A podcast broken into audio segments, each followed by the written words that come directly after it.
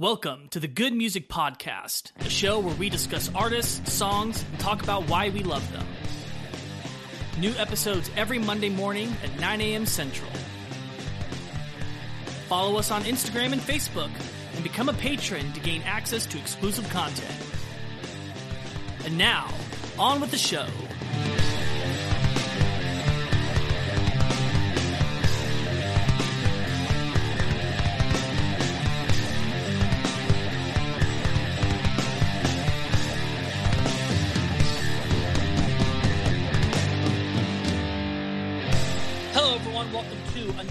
Episode of the Good Music Podcast. I'm Lucas.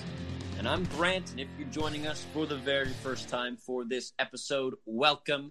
We're so glad you guys are here to join us on this journey of discovering new and great and exciting music.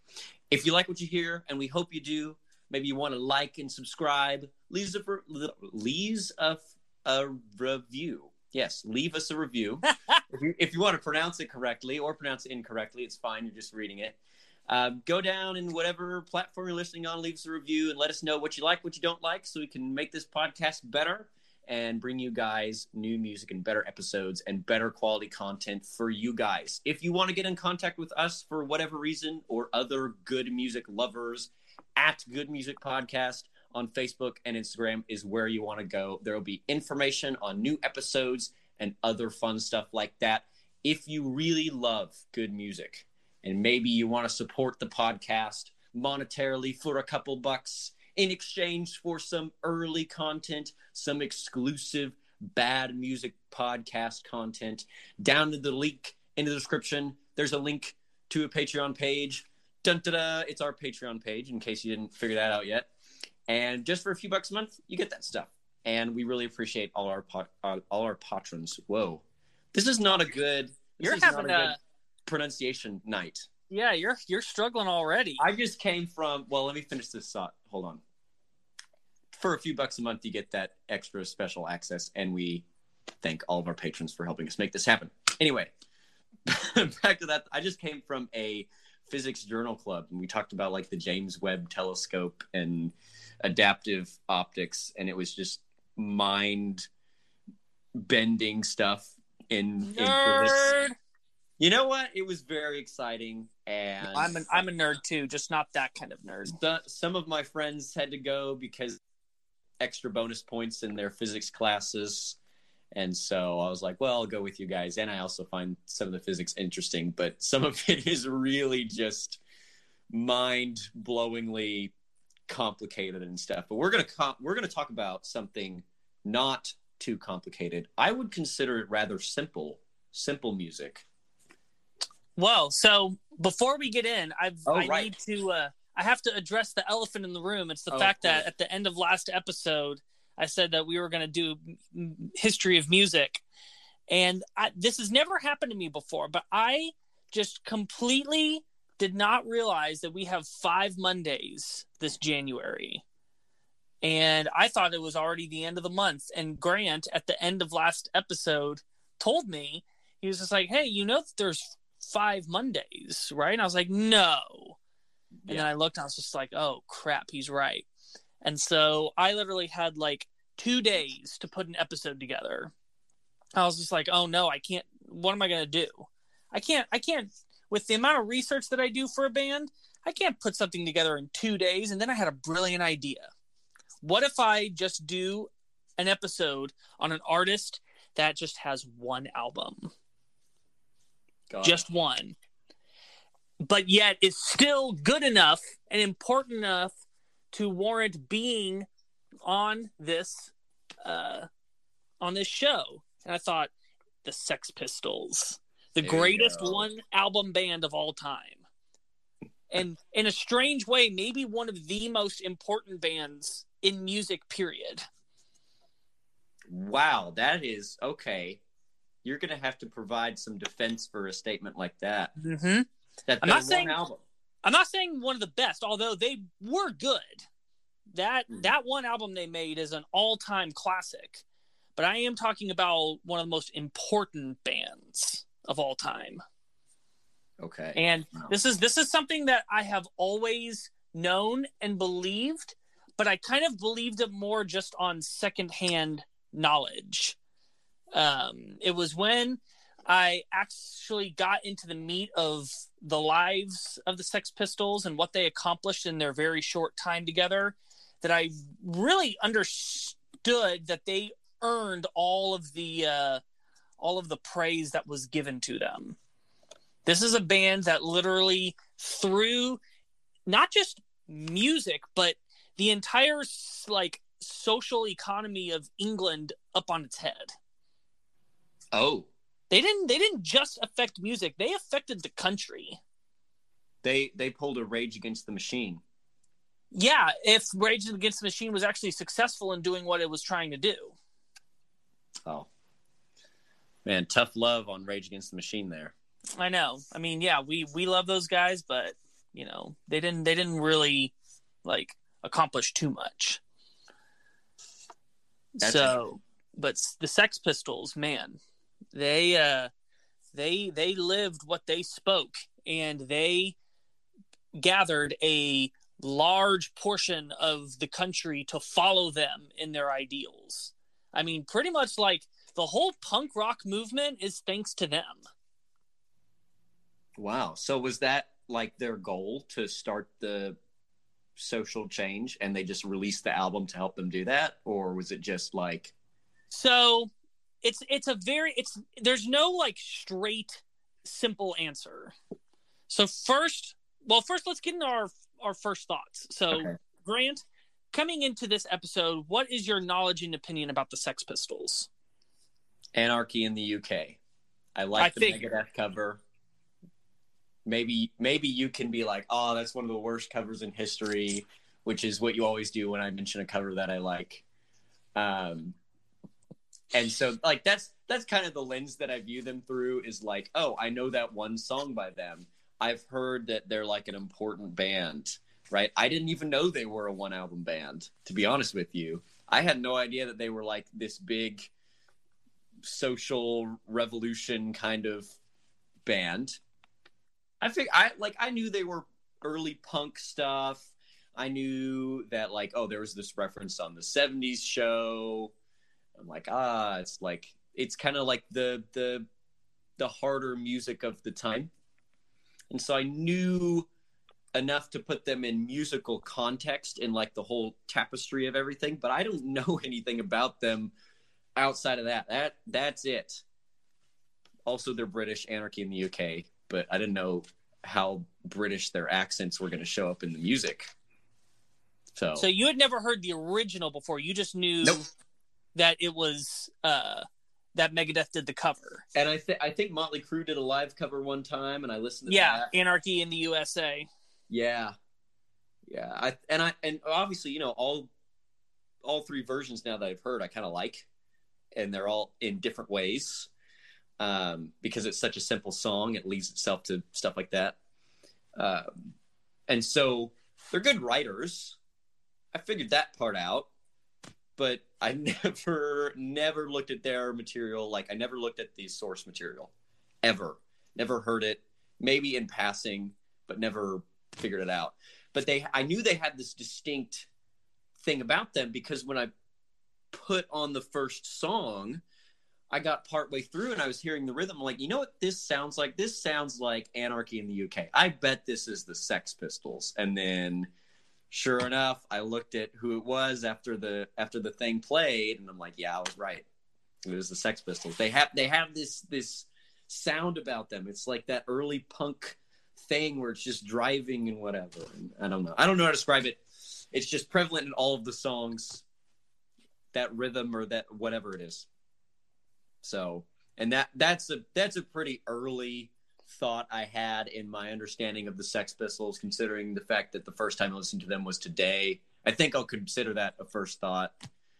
But other than that, that's it. So I know you have a lot more to say because you were excited to do this this one.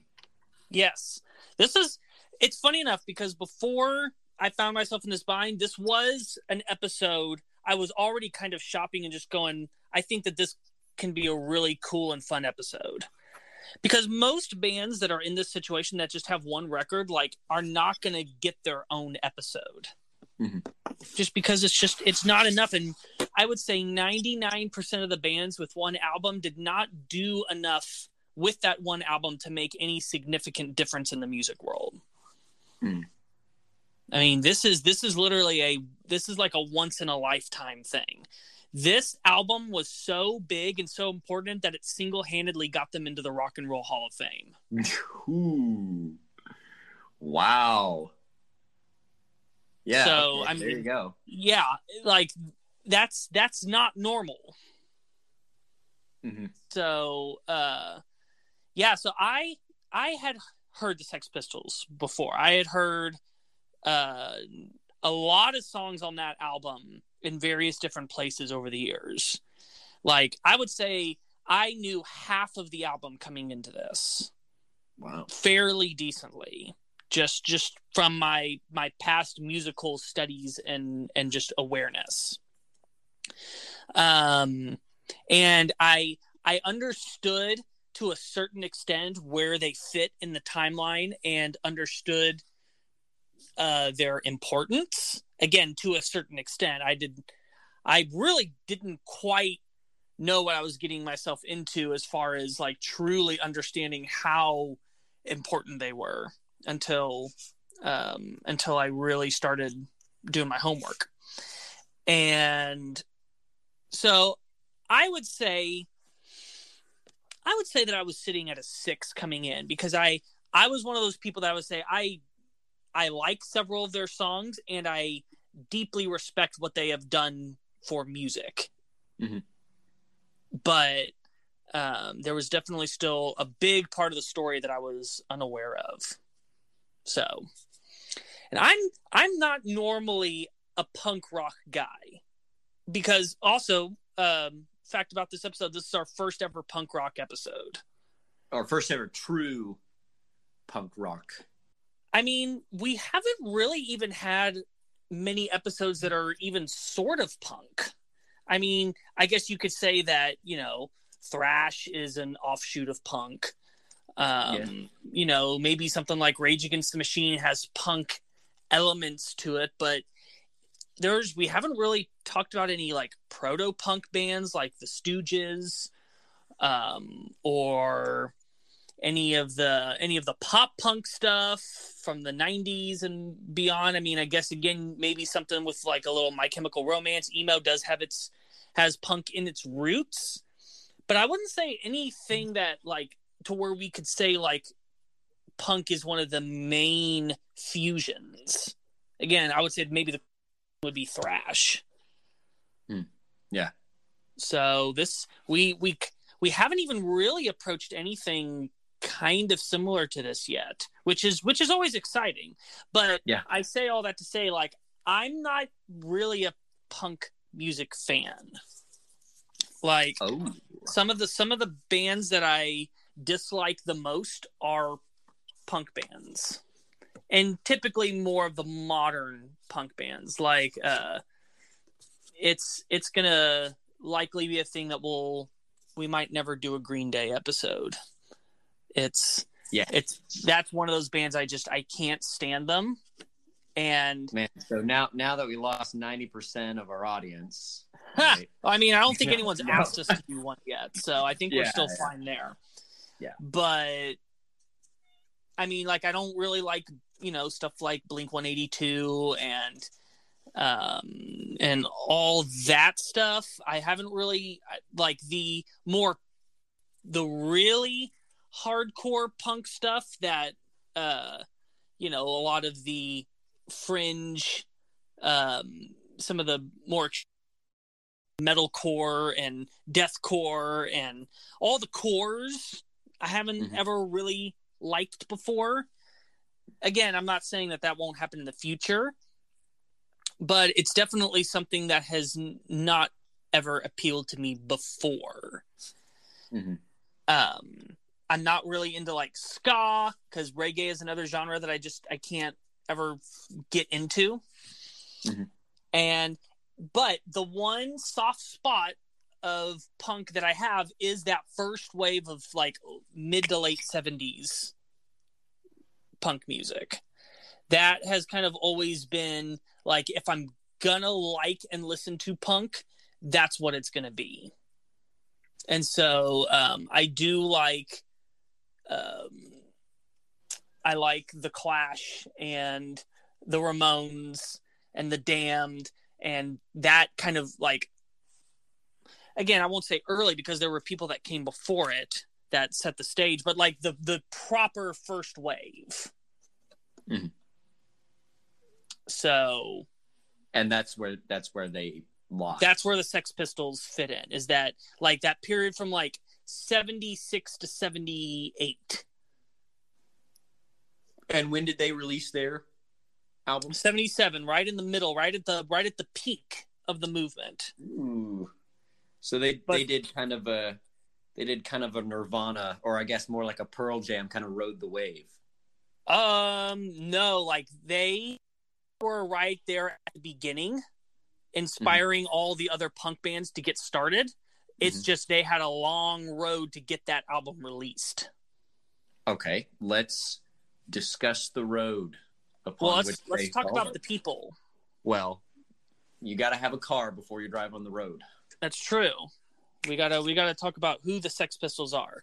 so like, because we've got we've got two very famous, not just musicians but personalities like um these these icons of music that come from the Sex Pistols, and I was curious if you knew who the the big two ones are. Um, no, not off the top of my head. But if you said their names, there's a possibility. So, have you ever heard of Johnny Rotten? It rings a bell, kind of. So, Johnny Rotten is their front man. Okay. One of the most bizarre and entertaining figures I've ever witnessed. Mm-hmm. He is like completely unhinged but yet at the same time like has this like uh this refined like he's he's like the the gentleman barbarian he's incredibly smart i mean he's the main lyricist of the band and his lyrics are very pointed it's yeah. not a it's not a caveman idiot that's writing these words but yet also at the same time he has no inhibitions like he is someone that is not afraid of anyone or anything and is going to go out of his way to expose you if you are being two-faced, hypocritical or um or just anything that's not authentic. those lyrics really do kind of loop back on themselves and they go mm-hmm. from mm-hmm.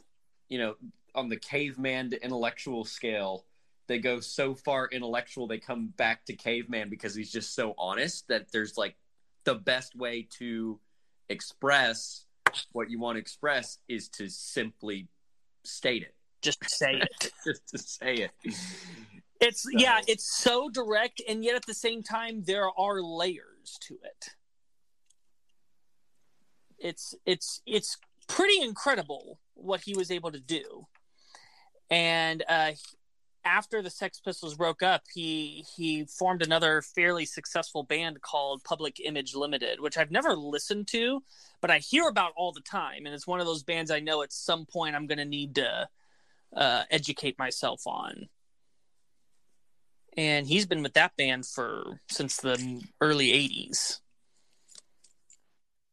In in his view, that's what he's more proud of than what he did with the Sex Pistols mm-hmm. mainly just because he's very much an looking back and celebrating what's already happened.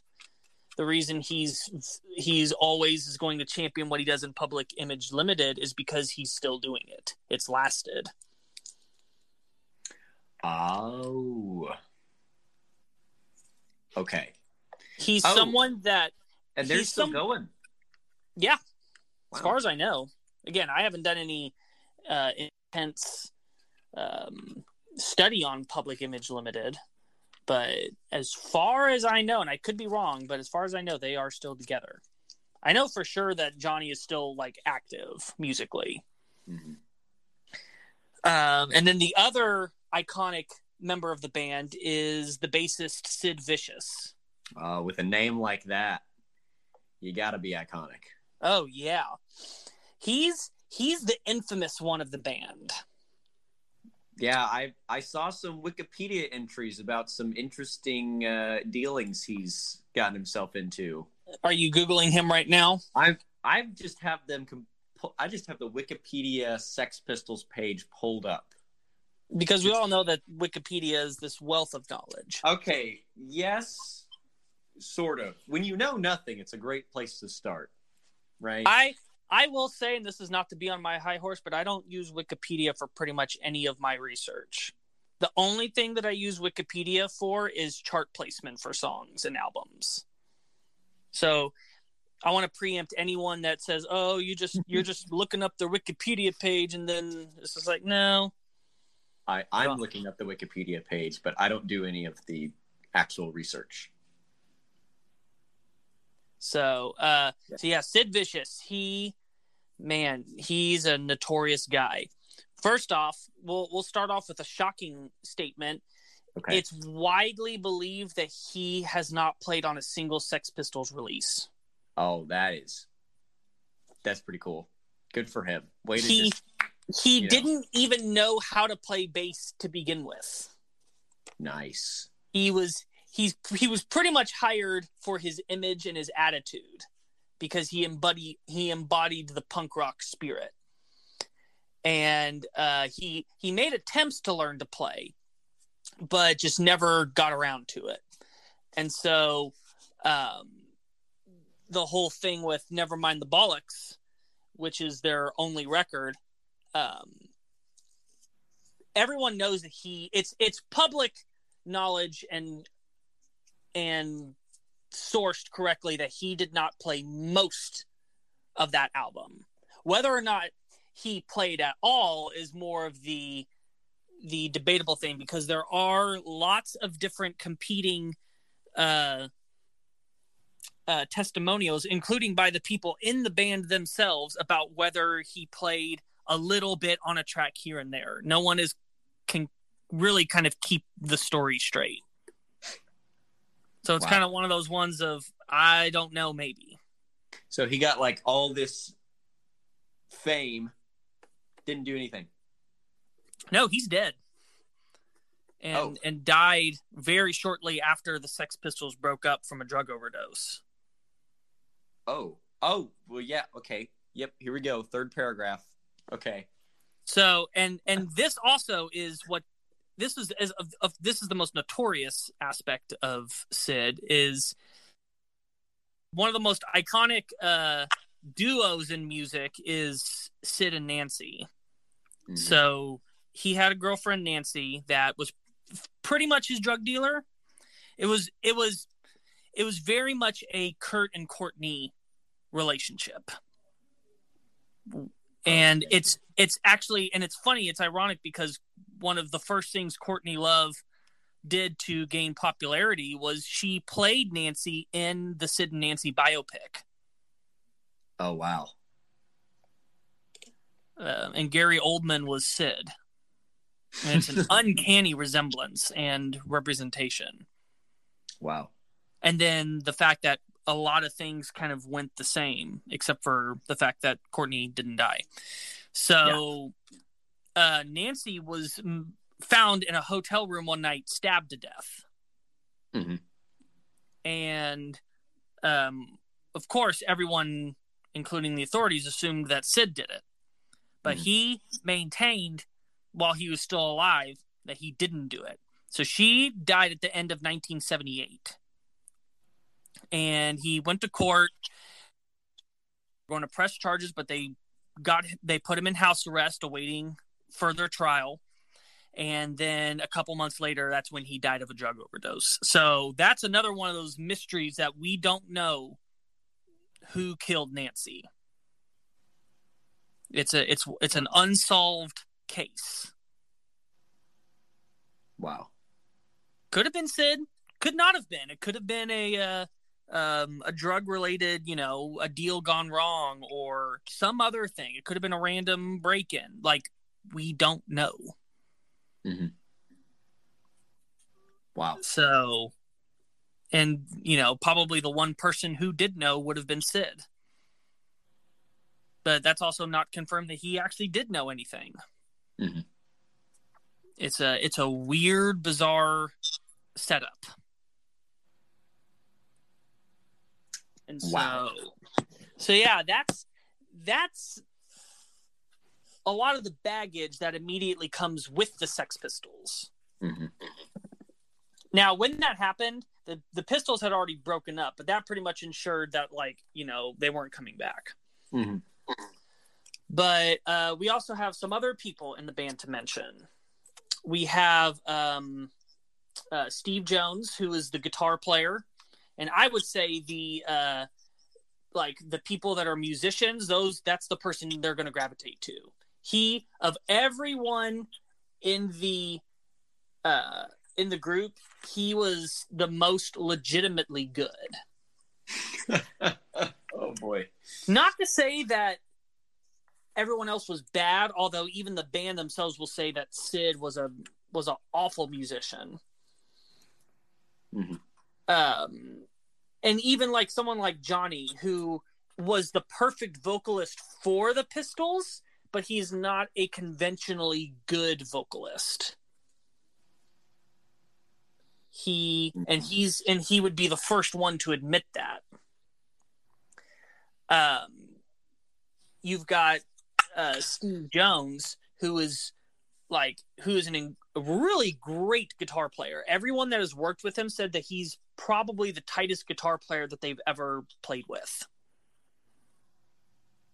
Oh. And and he's the one that plays the majority of the bass or all of it depending on who you ask on Nevermind. Whoa. Like he's the also- Nirvana Nevermind. Yeah, which there's there there is some uh there's some interesting comparisons that you can make. Mhm. But we'll get to that later. So, um and he's the only guitarist, so that means that all the overdubs like cuz there's a lot of layered guitars on that record. Yeah. Like it's it's it's very much like stacked upon stacked upon stacked. So he played all of it. Mhm. He is a legitimately great guitar player. And that was one of the kind of one of the more interesting things to rec- recognize as I was listening and studying and as I was listening to other people in the music industry talk about him. He was kind of like the one that everyone was just like, "Oh yeah, from a musician standpoint, he was the best." Wow. and he's gone on to do plenty of things. In fact, one of the side projects he ended up having was in the '90s. He got into a uh, into a band with um, John Taylor from Duran Duran. Ah, yes, this must be the short-lived supergroup Neurotic Outsiders. Haha! Look at Look you. at. And there's some GNR. Uh, yeah, Duff McKagan is in there. Billy Uh-huh. Idol. Wow. yeah, it's it was a, it was definitely a super group. Yeah. Oh my God. Didn't last very long, but Yeah. it was definitely and and uh, John Taylor will say that the the record that got him wanting to be a musician was Anarchy in the UK. So I didn't intend for there to be like this very blatant c- connection to our previous episode, but there it is. Wow. So, uh, yeah, every, ev just about everyone loves Steve Jones. Mhm. And then, um, and then you've got um, Paul Cook, who's the drummer, and pretty good drummer. And then you have, um, and then you have the original bassist. Um, I, bel I believe it's Paul Matlock. I might have gotten the first name wrong. Glenn. Glenn Matlock. I knew it was Matlock. I just I blinked on the first name. Look at you. You're you're fact checking for me now. I well, it's just I might I might start doing that just so I can get a little bit more a little bit more information. I can I can uh I can cheat a little bit with the Wikipedia. yeah. So, um, so yeah, those are your main uh, supporting members. Um, Glenn Matlock is actually a very integral uh, part of the band as the first bass player. He was actually the guy that wrote a large portion of the music for that record. Like Oh. he was he was originally the main songwriter of the group. Now, when I say songwriter, I mean like on the music standpoint. hmm At the time, um, he was the only bona fide musician that knew like theory and and various different chords. He he used to get on Steve Jones' nerves because he would try and show him Beatle chords. And and Steve was just like, "What? I don't have any use for this. Why are you showing me this?" Yeah. He's like, "All I need is a good power chord." True.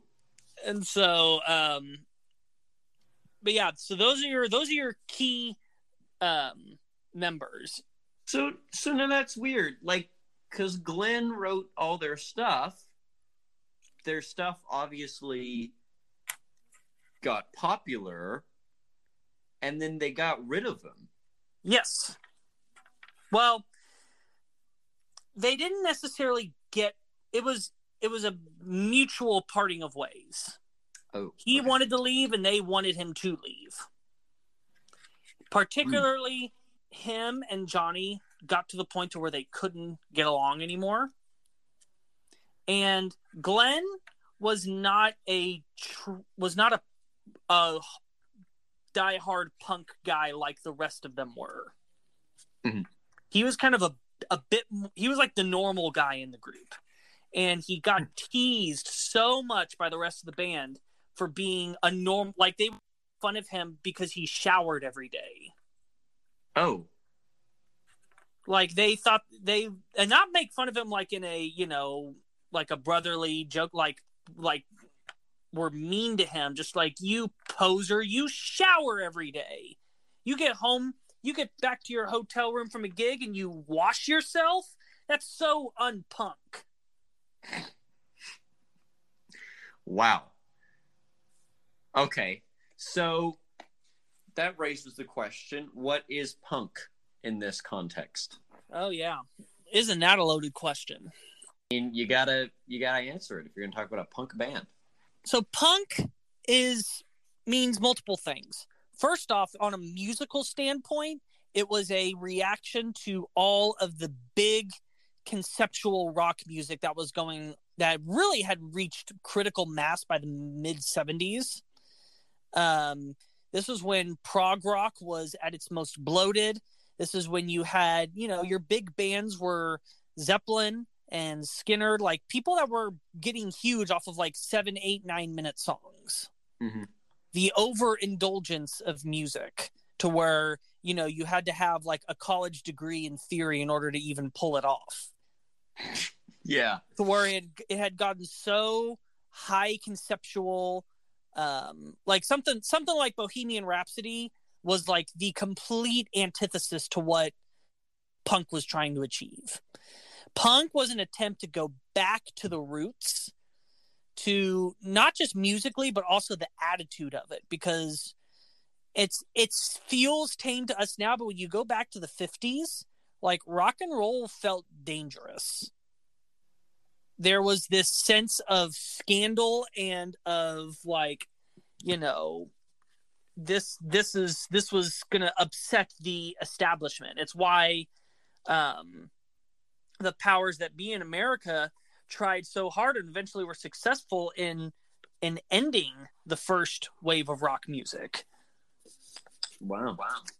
and so um you know because they they felt that the music was was damaging the youth and the beatles were never really accused of that except for you know the odd thing you know saying that we're more popular in jesus that wasn't a good move but it didn't it didn't create this worldwide sense of the beatles are going to and rock and roll is going to destroy our youth. Mhm. but that's originally how people viewed rock. It was it was it was so sexual. It was so um it was so violent. It was you know anti-authority. It you know that's that's the feeling that people had about rock and roll back in the early days and so there was this feeling of rock not only has become too big and too full of itself but it's also become so safe sounding. It's you know um, johnny rotten was saying was like you you hear rock and roll being played in airports. Does it get more uh more devolved than that? Yeah. Remember remember when rock stood for something? When it was a a defiant push against the social norm. And so and so part of punk on a musical standpoint is you know let's let's strip away all of the unnecessary things and take it back to simply what's absolutely necessary. And then let's add a sense of a sense of danger and excitement to it. So that's where you've got people that are playing really fast you've got lyrics that are shocking even i would say by the time you get to the 70s and this punk rock movement it's kind of when you f- first start to have lyrics that are just like okay that's a, that's even kind of shocking today especially some of the stuff in some of these songs from the Sex Pistols. Yeah. Um, so, and then you've got the whole sociological political aspect to it. So you had two punk scenes. You had the American punk scene, which was very much spearheaded by the Ramones, because the Ramones were a New York band. And really, they were the first big punk band, but they they were more about like the lifestyle and it wasn't as much about the danger it was just it was they kind of more spearheaded the music of it and they were also still fairly decent musicians by the time you get to england and that's where the real big punk scene exploded there are there are more great iconic uh british punk groups of that time than there are American. And the Sex Pistols proved a point by saying that you don't have to be, you don't even have to know how to play your instrument in order to be in a successful band. That's a good. That point. was something that that was something they prided on. It's just like we don't know how to play, and look and look what we did. We we still figured out a way to to get our music out there and to become the biggest band in the world, or at least in England. And um, and England in the in the 70s was it was a pretty awful time. That's not like you know conjecture or opinion. Like that is well documented that the 70s and the early 80s in England was a pretty horrible time it was um, a lot of the policies, the taxation, the just the the all around poverty and joblessness, uh, the unemployment.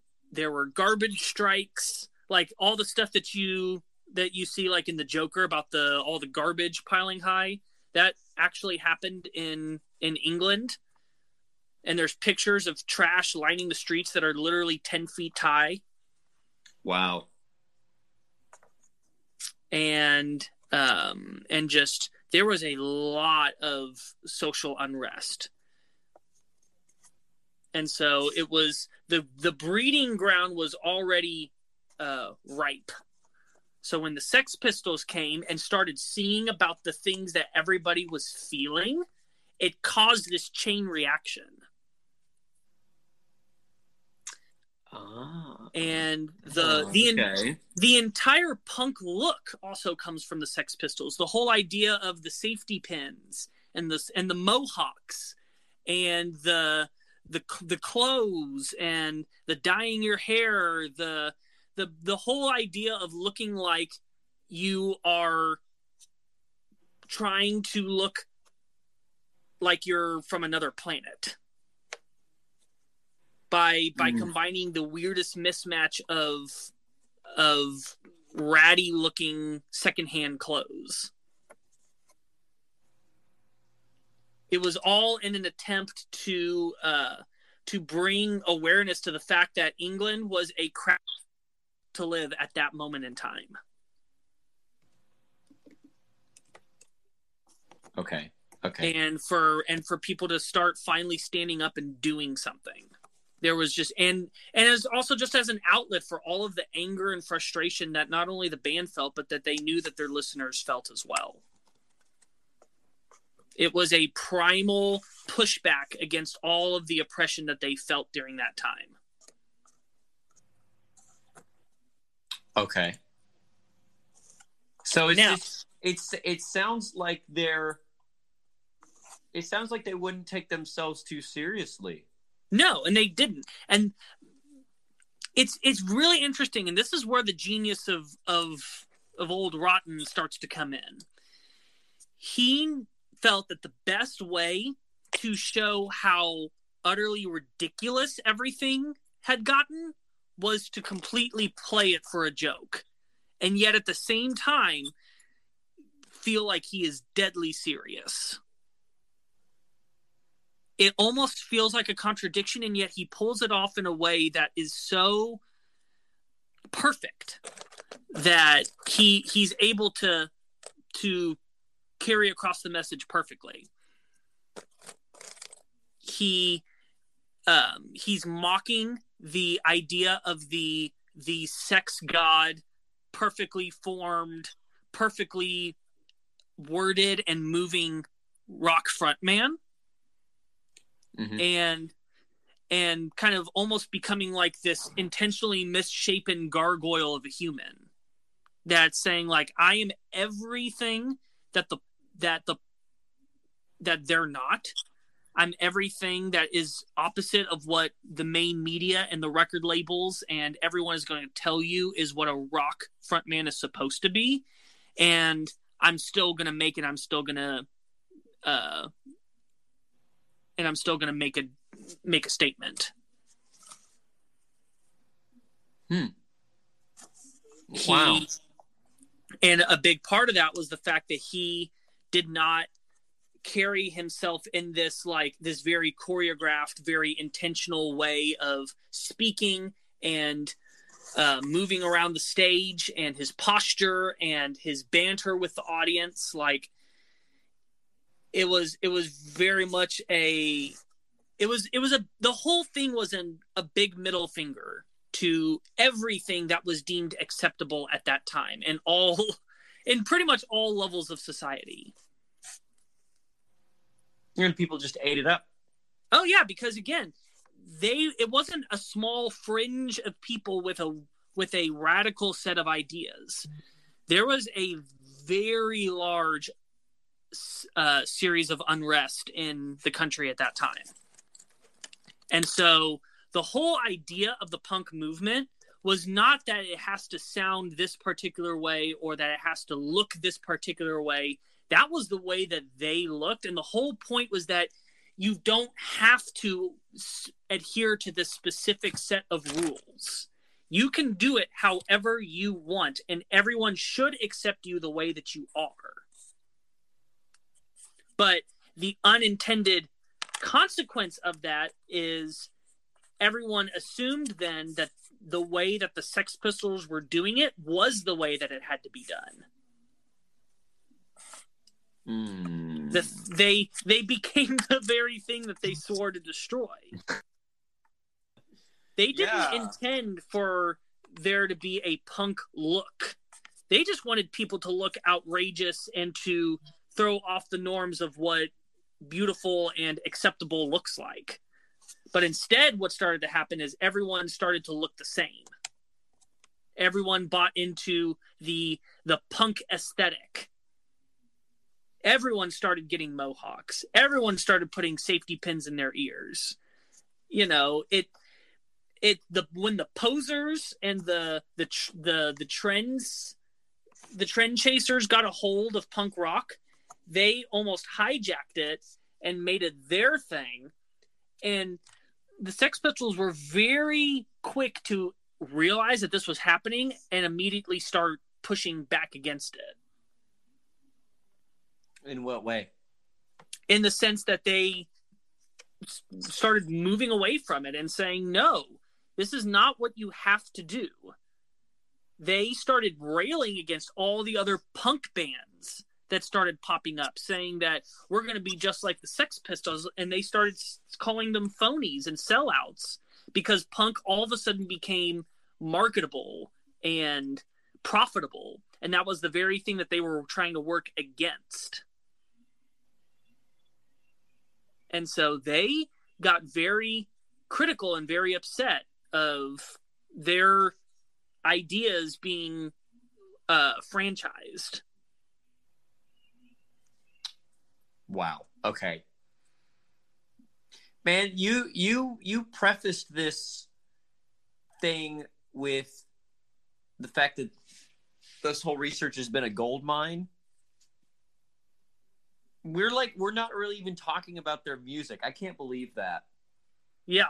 I mean just the again the pure social and political ramifications of what they did. So let's talk about on the political side. So okay.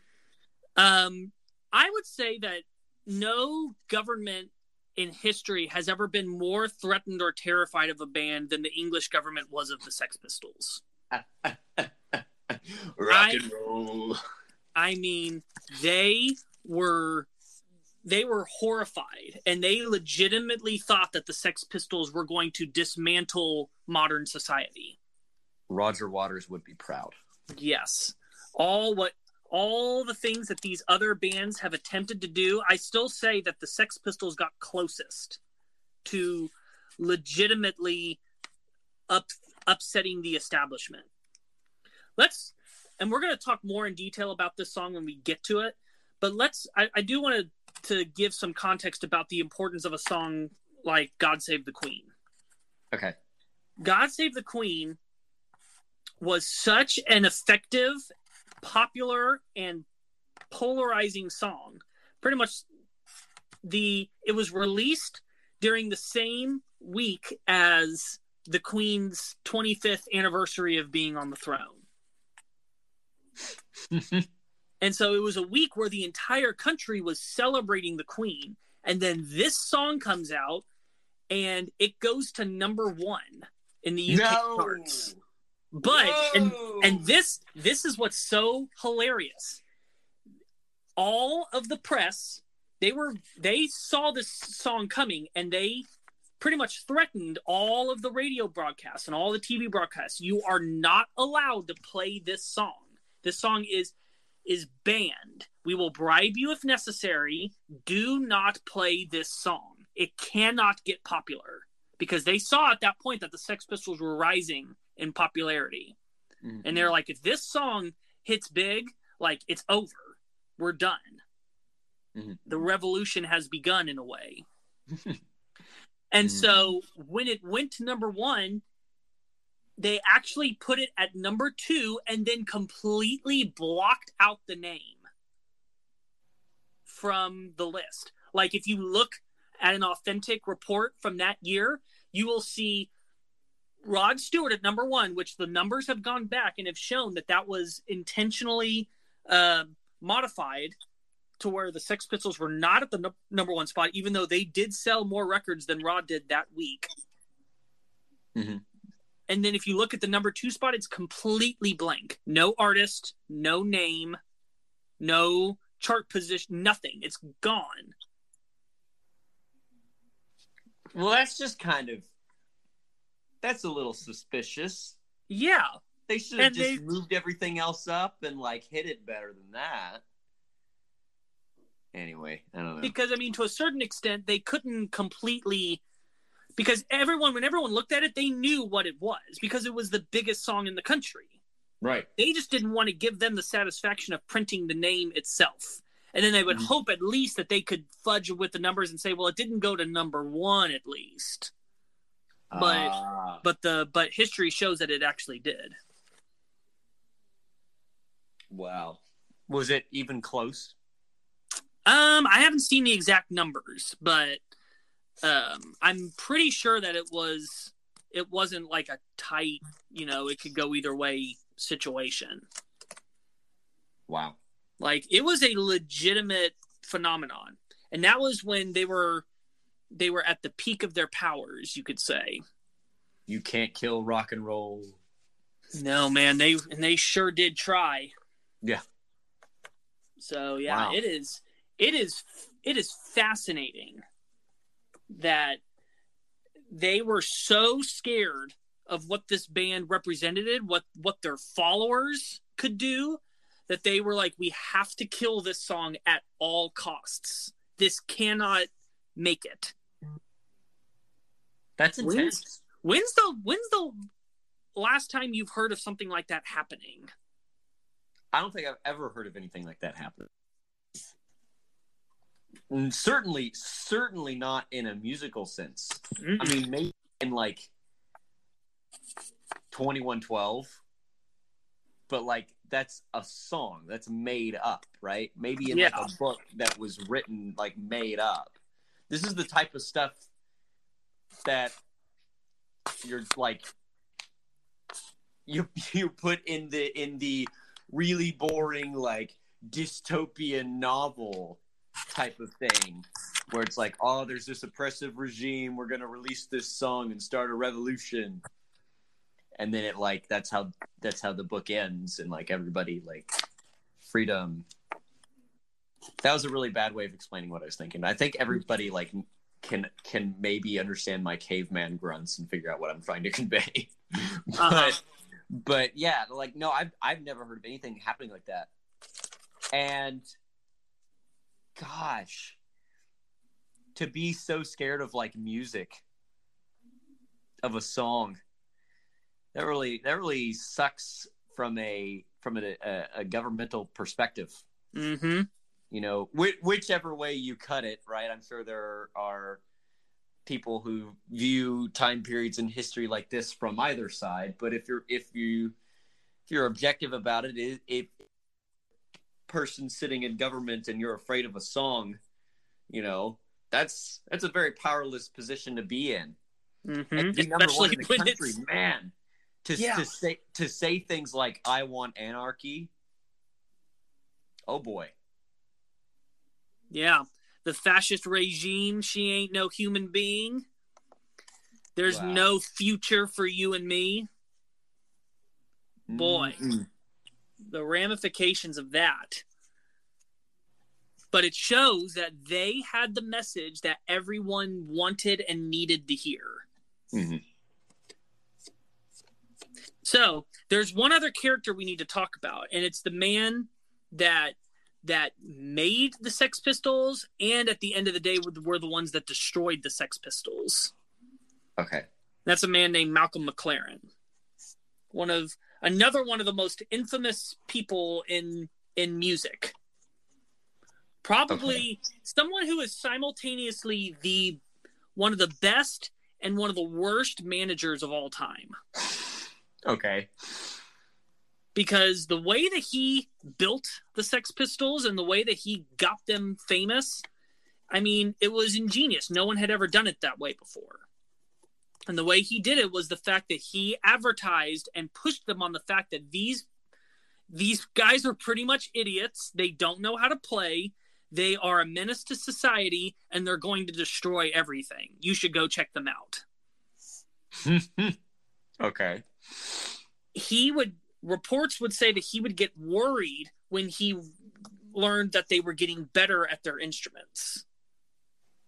oh He didn't want them to. He he wanted to create this image of these of these anti rock stars in every possible sense.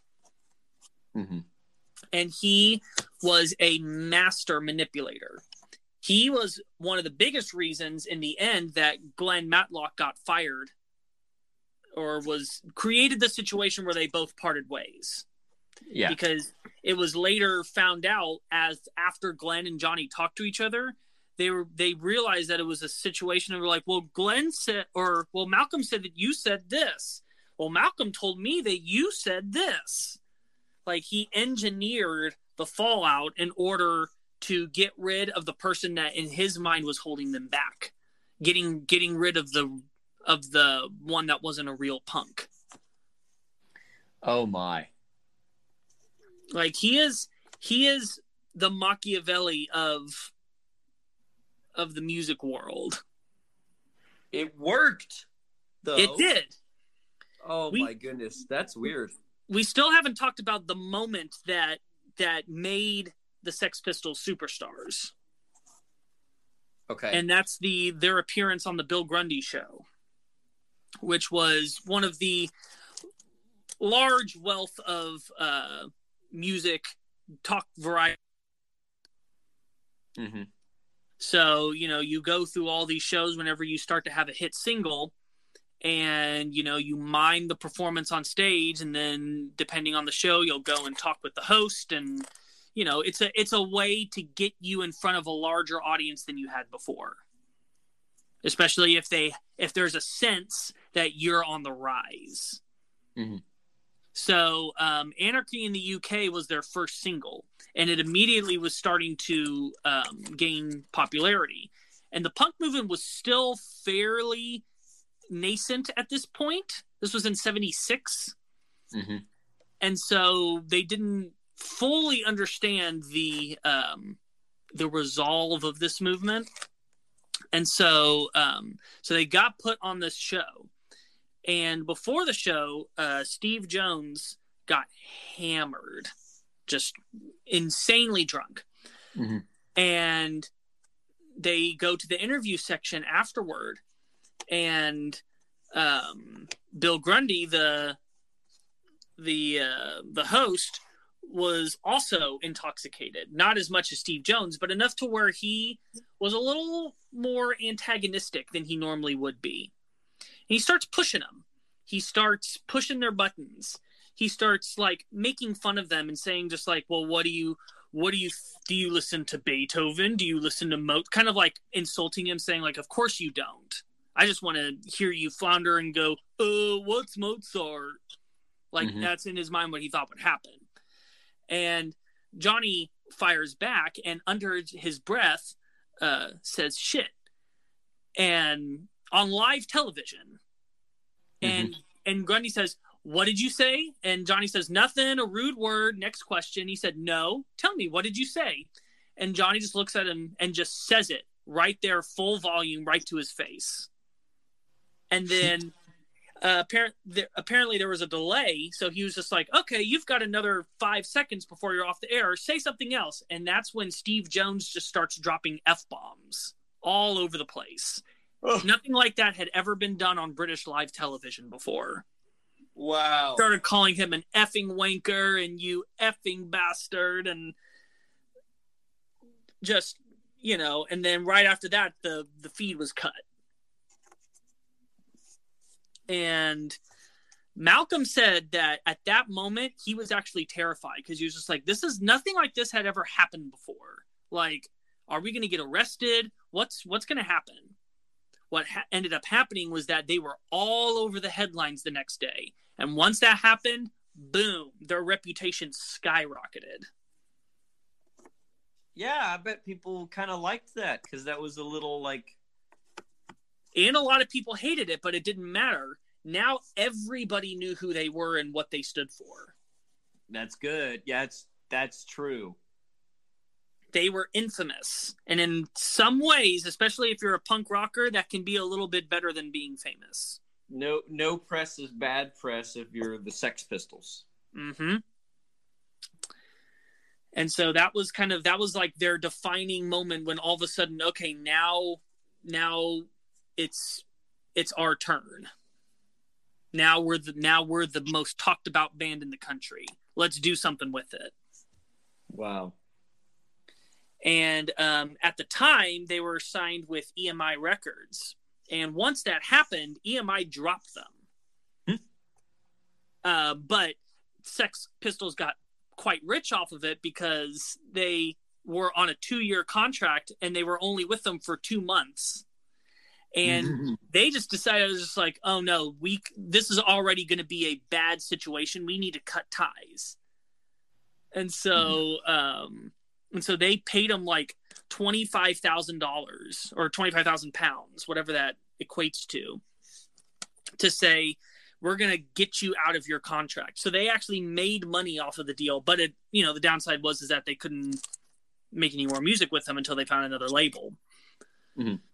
And then they signed with A&R Records. And like after a couple days, they got dropped and were once again paid a large sum of money to break their contract.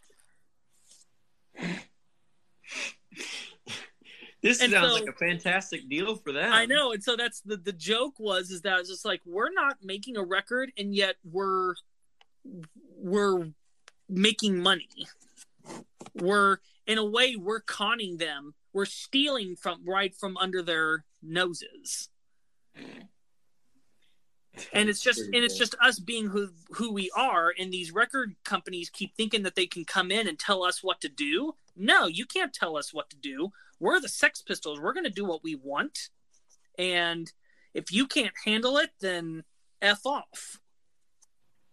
Yeah. Yeah. Woo. Yeah. Punk rock. Punk rock. So I'm seeing a very particular uh, response to their induction into the Rock and Roll Hall of Fame. Oh, yeah, that was a hilarious moment. Uh, that that is so cool, man. I have honestly. Do you have it pulled up right now? I no, I don't have the I don't have the video. It's a little. Not it's the like video, a little. but do you do you have where you can see the letter that they wrote? I don't have the whole thing, but I can get it real quick. Um, but If you want, you can read that out loud for our audience. I've just I've just had like no, I don't I don't I can't find it. it's behind some paywall somehow. I don't know. Oh, that's unfortunate. Yeah, the the uh the link that they have on on Wikipedia. Anyway, but I've had I've had like dreams where I'm like this big rock or metal star or whatever and I get inducted into the Rock and Roll Hall of Fame Ooh, Metal Star like- sounds like a good band name. and I'm like man, I don't want to go to this induction ceremony because I really hate the Rock and Roll Hall of Fame, and everybody's like, you know, because like that's kind of at the end of the day, that's what I feel like. I don't really like it when, and I get it. Like our listeners love that stuff, and you love that stuff, and it's like, oh, I have a get- love hate relationship. but it, yeah, but it's like at the end of the day, you're like, oh, who's going to get in this year? You know, and it's it's ex- it's exciting stuff for some people. I don't should be getting nominations any day now for this next year. right. I, I don't like it at all, honestly, because like the whole idea of it, because you have musicians who, at the end of the day, like they want to be artists. Like the the real musicians, like they want to just be what they are and you know some of them put tons and tons and t- of time into these songs that not a lot of people are going to hear and it's something that they're very proud of and there are other musicians that you know put a lot of time into the right kind of genre that's popular at the time and they get all the fame and whatever. And you know somebody may have missed somebody may have missed the trend by a few years and wrote something that was fantastic that nobody ever listens to and they don't get famous but i don't know. And and so reading that little blurb about how they refused to attend the ceremony calling the museum a piss stain i don't know if that's what you were specifically referencing Yeah. Uh-huh. but that just kind of in a weird way that warms my heart to know that somebody is standing up for all the artists that don't make it in the rock and roll hall of fame that deserve it Well, and the what the other great thing about that moment is the fact that after all these years, after their legacy has grown to where, you know, they are they they've entered the realm of becoming icons. Like they still have the same attitude. Like they're not all of a sudden now in their older age just like, oh well, we're just so thrilled to have this honor. Like it's still the same. Like you're a bunch of idiots. You're all sheep you have no idea what you're doing you're morons and we are not going to put up with you goodbye so are they technically in the rock and roll hall of oh, Fame? oh yeah they can't they can't stop themselves from being in it. They just they didn't go and they decided to and the the funny thing is, is that like everyone's laughing during that while the guy is reading the note, and I think it's just like either they are laughing at the Rock Hall or they don't understand that that the Sex Pistols are being completely serious and that they think that they're just continuing to play the the role that made them famous. Either way, the Rock Hall did not come out of that situation looking good. Yep. Yep. Yep, yep, yep. So, um, so yeah, uh, right after, so finally in 77, Nevermind the Bollocks got released. And that also was met with tons of backlash, tons of pushback. The fact that the word bollocks was in the title caused a big uproar in and they were demanding that they censor it and Johnny said I'm using like they said why you know why do you have to use such offensive language and he said I didn't realize that our language was offensive I speak the English language and you're going to tell me what words in that language that we all speak that I can and can't say no that's not your right that's my right and so once again, just like in uh, with God Save the Queen, we had a album that was completely blank on the album charts. Wow. Like they they say that they look back and it was just like if you look at the reports from that week, there was no number one. There the number one spot is just completely empty. But everyone knew what it was. It was us. Mm-hmm. Wow.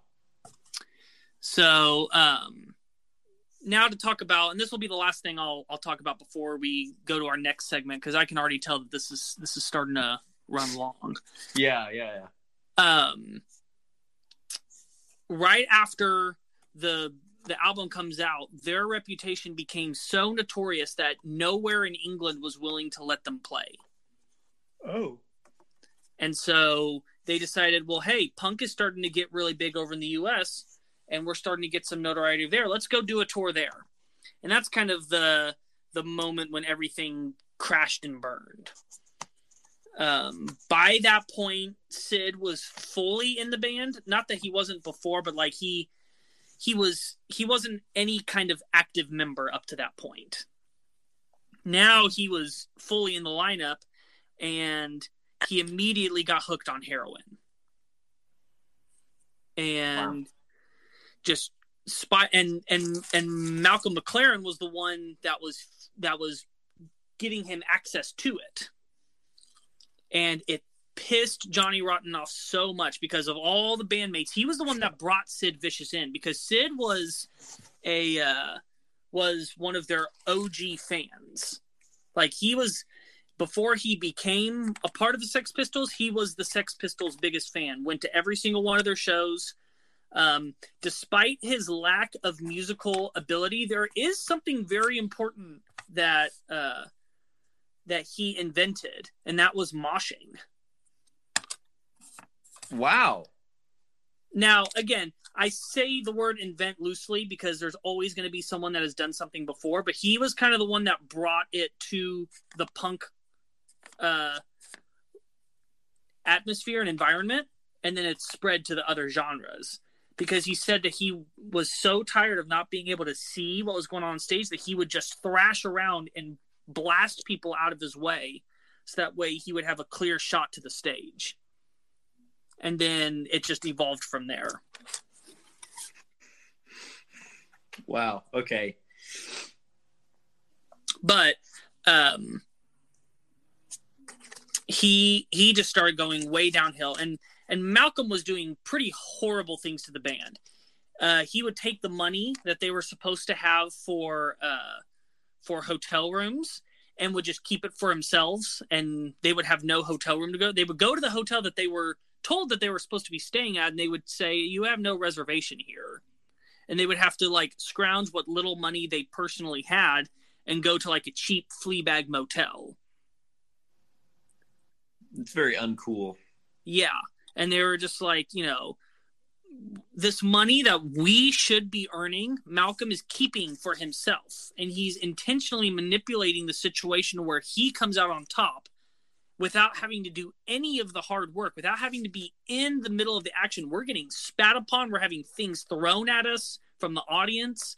Like, um, after God Save the Queen came out in England, they started getting attacked in the street by people that were um, monarch supportists, loyalists, and they were just like, it has become so dangerous and so scary to be a Sex Pistol.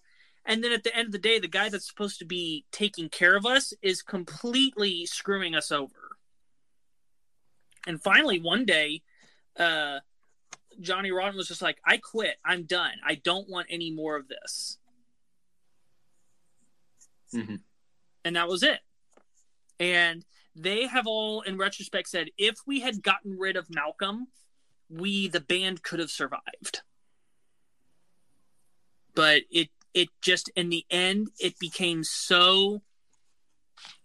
Un, it became so impossible for us to continue what we were doing and so we just we had to call it quits Yeah.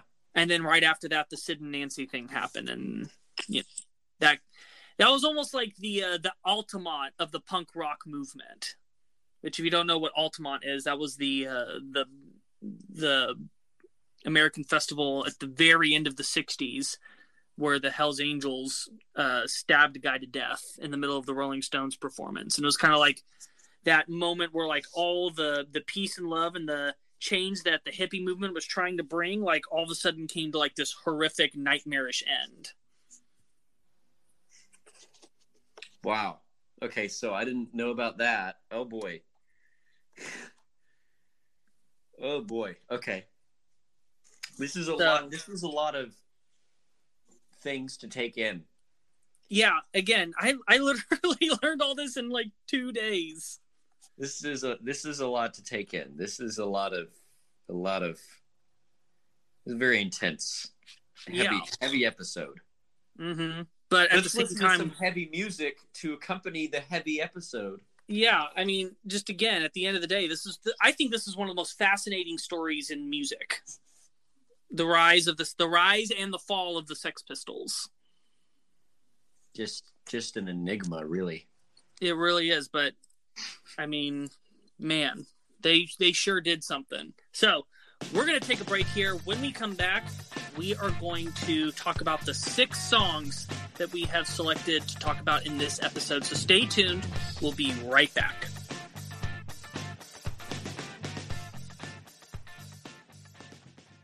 Here at the Good Music Podcast, we are all about new and exciting music. Check out Nia Nichols' new single, If You Want to Sign. Spotify link in the description.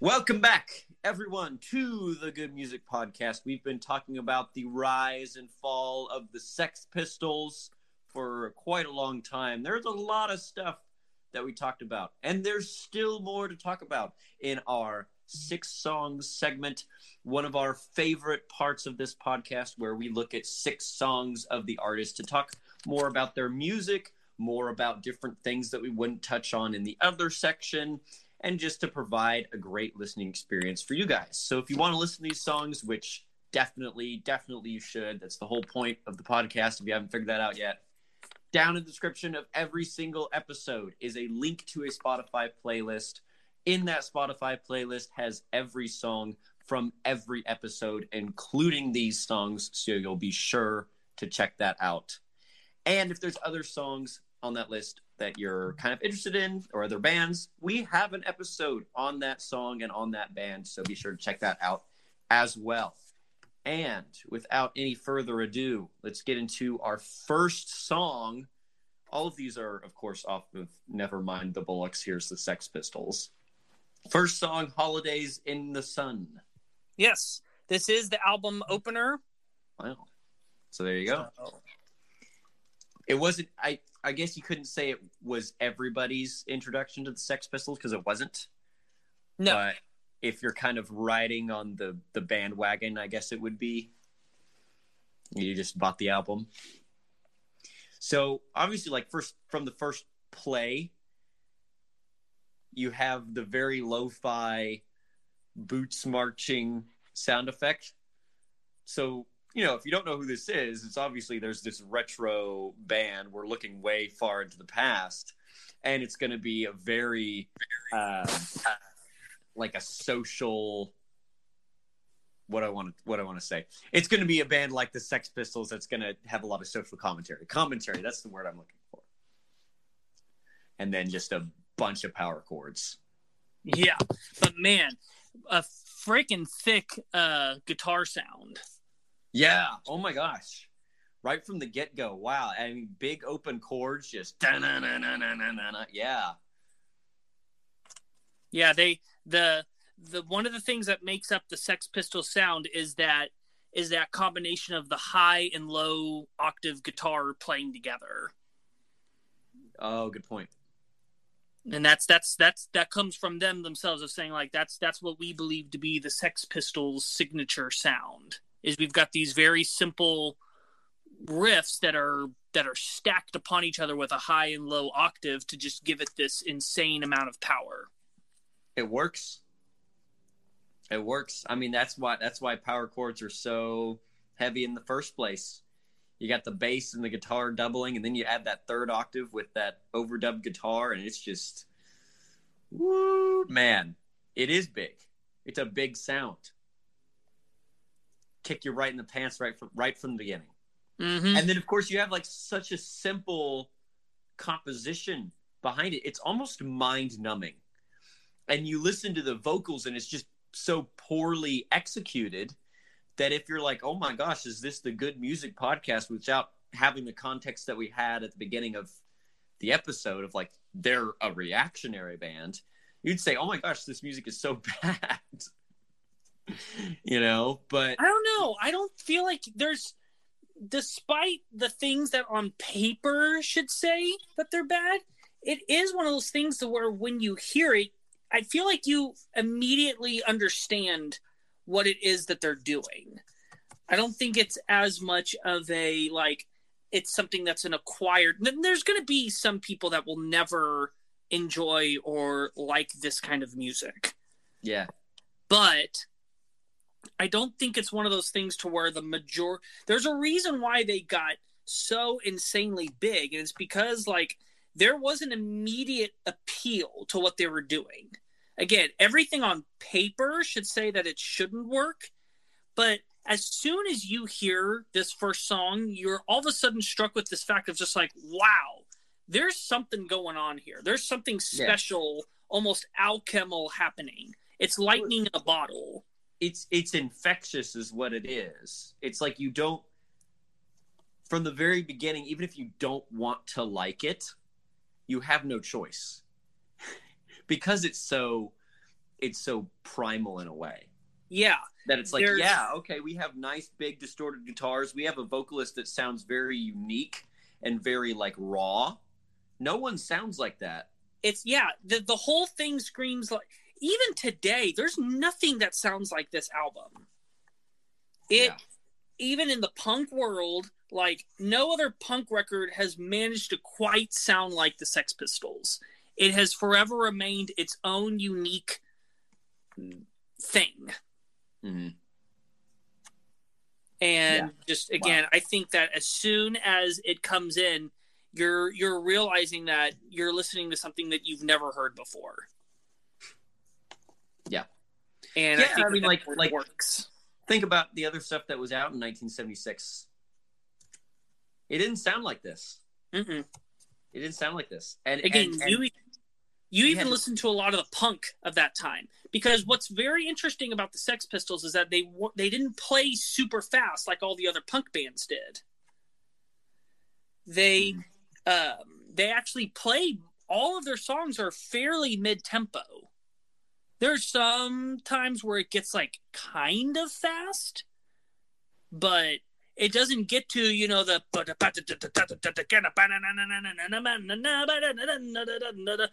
like how like say like the Ramones. The Ramones played very fast, even though what they were playing was simple. It was still kind of difficult because you had to have very good speed to pull it off. Same thing with the Clash and a lot of the uh, a lot of the punk bands of that time. And the Sex Mhm. Pistols rarely ever played fast. You could make the argument that they didn't have the ability to play fast, but I think it's also because that wasn't the point for them. Yeah. There there is an inherent amount of groove. And it's it's a groove that can kind of almost be accomplished by somewhat players. Mhm. Because Well, what what you're feeling is completely authentic. Right. It's just it's just makes you want to headbang a little bit. Mm-hmm. And like what what gets you moving gets you moving. You don't have to learn these complex time signatures and theory and crazy notes and fast scales and whatever. And you can do that and you can turn that into something real real groovy. I mean, we talk about that type of music all the time. But this is like four chords over and over again. It like doesn't really change key for anything. But still it's and it's mid tempo. It's not even like they're doing anything crazy with the tempo. And yet it's still like, oh yeah, mm, yeah, fists in the air kind of kind of groove. It's anthemic. It is. Oh yeah, that's a great way of putting it. Cuz everything's in major. Oh yeah. Which is so weird that um, something so negative would be put in like a like a major key and that really adds to the fu I don't care attitude. Because if Mhm. you cared and these social issues made you sad, you would be writing in minor, but it doesn't make you sad because you literally don't care. So we're going to stay in major. But it's also not yeah, it's also not minor in the sense like it's really angry. Right. It's it's a it's it's really weird. And Mm-hmm. it's very impressive the way that they pulled it off. Yeah. And they were not thinking about this at all. Well, Here we are maybe perhaps overanalyzing their songs. Yeah. But so what is the holiday in the sun? So um, this was written shortly after uh, Glen left the band and Sid came in. Um, they were this and this. I believe this was written a little bit after uh, "God Save the Queen" came out because they this was so this would have been one of the last songs written for the record, and they were trying to get away from the insanity of every the whole aftermath, and so they went to Berlin. And this is the time during the Cold War, so there's the Berlin Wall. Mhm. Of course, you know, for a punk rocker, that's going to be prime material. Yeah. And so the whole idea is about how it's not just England that's a really crappy place to live, like the entire world is crappy. Mhm. Like, you know, just talking about how both sides of the Berlin Wall are looking at each other saying what a what a crap hole of a place to stay. I think I might like my side better Mhm. Because you know he's just he's he said that he got this impression looking at the Berlin Wall, saying, you know, I'm on this side of the wall, wondering what kind of cr- over there. And I bet the Russians are looking over on our side of the wall, just going, I wonder what crappy life they're living over there. Mhm. And so he just he he's he's just he's contemplating that idea. Yeah. Wow. A, a, very opposite point of view from grass is always greener on the other side. Mm-hmm. Grass is always more desolate or browner or whatever. Yeah, I got to go over the wall. That's what is what he's saying. hmm He's like, I don't want to be on this side of the wall. I want to go on the other side of the wall. It's pro- it's probably a little bit better there. What do you, well, okay, so what do you mean? Because if he's looking at the other side saying, "Man, I bet they think it's real crappy over here, and I think it's real crappy over there," then why go? Why go to the other side? because he's he's saying that again the, but he's saying like the at the other side that they're thinking the same thing i'm staring at them they're staring at me like he's he's saying like it's a no win the whole the whole world is screwed Yeah, you know what we're trying to get to the other side of the wall but we're just going to find the same thing Ah, okay, okay, yeah, I got you now. I got you now. Wow, talk about pessimism. The Mhm. glass is never full. oh boy, that's that's pretty simple though. yeah and so and and definitely this is again this is kind of uh this is coming in on the the heels of already them experiencing the dark side of fame and the and starting to experience the machine of the music business and like this is this is really when perhaps they're starting to realize that they're not going to be able to perhaps accomplish everything that they're wanting to accomplish that maybe change will never happen That's sad. That's sad for a for a revolutionary to think that. yeah but man does it sound pretty awesome It does sound really awesome when you put it on tape, man. Wow. Good point. Good point. So, after our holiday in the sun, I don't know how to turn this into a pun without making it gruesome. should we That turn it into a pun is the question That wasn't really that wasn't really a rhyme. But yeah, we're going to not turn it into a pun. The next song is Bodies, not the Let the Bodies Hit the Floor bodies, but the Oh, I would say this bodies is is much superior. Yeah, I would agree with that assessment. So here we go. So what what are we talking about here unless we don't want to talk about it? Uh, I mean, we're it's talking about abortion. Ah, there we go. All the bodies. She was a girl from Birmingham. She just had an abortion. She was case of insanity. Her name was Pauline. She lived in a tree. So he said that this is this is based on a real uh thing that happened to him. He said that there was a girl named Pauline that stalked the band constantly and was a schizophrenic and that one day she showed up on his doorstep with a uh a like a plastic see-through bag and there was a fetus inside of it Hmm. and he was just like okay i just got an idea for a song Wow. Wow. that, So- that can be kind of traumatizing. yeah it's uh so pretty much he's uh he's he said that he's not taking any stance on this as far as whether you should be pro-life pro-choice we're not going to even try and touch that debate here tonight i've i've That, said that many sounds like something for a for a dream theater song. Well, uh, that's the stem cell research. That's something else. um, I've I've said many times before. Anytime that we talk about political subjects on the show, we're not going to try and tell you which one you should support. Yeah. that's not what we're here for. You know, go make up your own mind.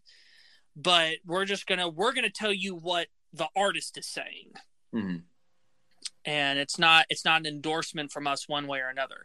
But he said the whole point of his is not about whether it's pro life or pro choice. It's about the whether or not people should just be flippantly uh, having abortions just for the sake of it.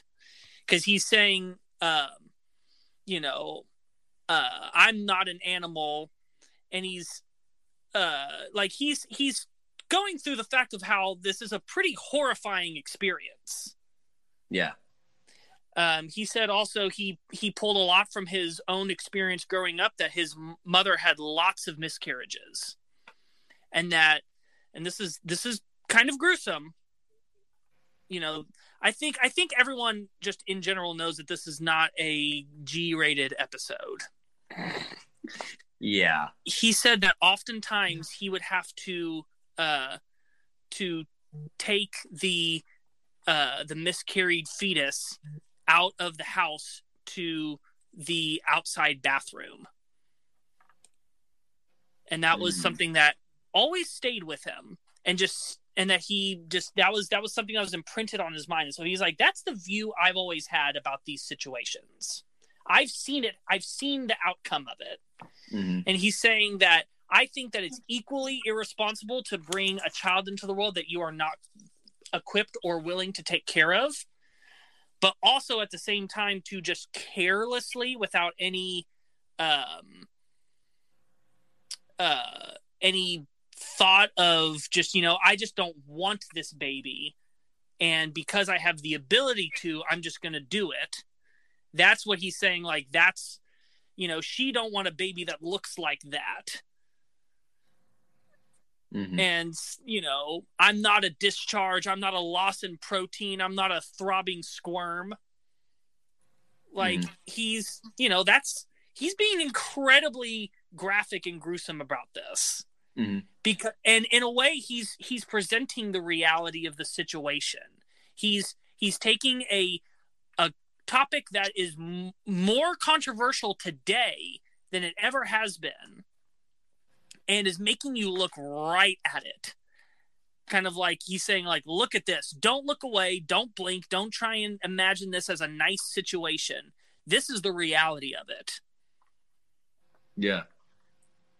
and i mean i think that the the the brilliant punk rock part of this song is when he starts yelling f this f that.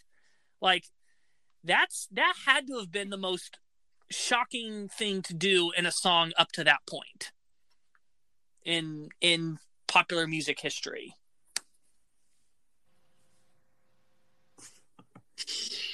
I mean, the fact that the fact that they were able to release the record with that moment on there is amazing to me, That's uh and it's it's so effective. that's intense for today's standards. Yeah, I mean that Jeez. is, I mean that is sheer punk rock. I We're think re- that this is I think this is the most punk rock song they ever made. Th- We're we're reaching carcass levels of graphic descriptions of Uh huh.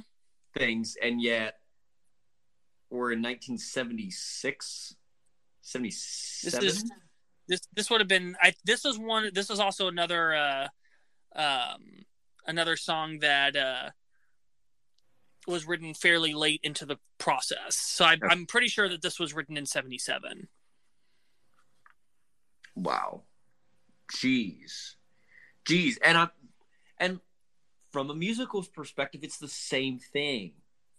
Like the same I should say the same template. Maybe not the same thing. I mean Steve just- Jones says this is his favorite song that they did. I mean I it's very hard to analyze like my music theory brain is short circuiting right now because there's just there's nothing there that's like you, you pick apart. I mean it's it's it's mus it's music by people who aren't trying to write something necessarily revolutionary from a musical perspective. No. I mean, well, the fact that there is nothing there is the revolutionary part. Right. And that's so it's so meta. It's so meta. Like the, like you the the think outside the box that every artist wish wishes they could do. Mm-hmm. You know, everyone who wants to be the next Nirvana or the next, you know, Beatles or whatever and and get that lightning in the bottle moment of like, "Oh my gosh, I can't believe we never thought of music this way." Is like wants to do something like that. This is such simple music. It's the same rhythm, it's the same chords, it's the same key, it's the same scale. It's And like yet, there's just track. something else to it. there's just something else. Yeah. Oh my gosh. Yeah. Anyway. But yeah, and and you still got that driving that I guess has has made its way into modern punk, and Mhm. really has made its way into a lot of a lot of metal. Um, I remember like if you ever seen Star Trek: Vo- The Voyage Home. No, I have not. Oh my gosh. Okay. What I'm not a super Star Trek person. what what a, what a great movie. Okay, so I am a super Star Trek person. So they I won't bore anyone with the details of the movie, but they're back in 1990s San Francisco and for reason plot point in the movie and they're on a um, bus and somebody's playing and it I don't think it was a Sex Pistols song. I think it was like a like a punk song that like Gene Roddenberry's nephew wrote or something. Or no, it was Gene Roddenberry's nephew playing this punk kid and he's playing stuff that sounds just like this. Where it's just like that driving because it's become a stereotype now that it's like that's what and he was of course wearing the mohawk and had like the, the I know what I know what you're talking about because I've seen that moment. Mhm. Even if I haven't seen the scene, like it's like I can imagine. I, I feel like I've seen that a picture of it. Like I know I know what you're talking about. Yeah, it's just it's become it's become a stereotype that like Mhm. that that musical trope that da da da da da da da is is like with that vocal rhythm, like that vocal verse construction where it's just so straightforward, like da da da da da na na na na na da na na na na na na na na na na. It's like no musical idea. It's all coming from the lyrics Mm-hmm. anyway i'm gonna i'm gonna not this is this is what happens when my music theory head well my aspiring music theory head is fed something so simple it just short circuits and starts talking about star trek it's it it's my brain feels pretty vacant right now ah, good job. Uh, that was a that was a bit of a stretch but i'm still pretty proud of that one so Oh, that's so pretty. That's so pretty. Yep, that's our next song, Pretty Vacant. And it starts uh it starts real rear view mirror like. We have a little bit different of uh we got some musical variation, but of course we're still in A and we still got the same mid tempo. So what are we what are we talking about in Pretty Vacant? So this was actually one of the first songs that they wrote. Oh. Uh, this was this was still when Glen was in the band, and he wrote the majority of this song and and came up with the idea of "Pretty Vacant." Um, he had heard somewhere someone somewhere talk about um, how their generation was the lost generation, Mhm. and so he he just he came up this with this lyrical ideas. They're they're pretty vacant. And it's you know it's it's the play on just saying you know they're so pretty yeah pretty vacant of just it's a it's a it's a generation it's a people that are completely lost they have they feel like they have no purpose nowhere to go in life uh, Mhm.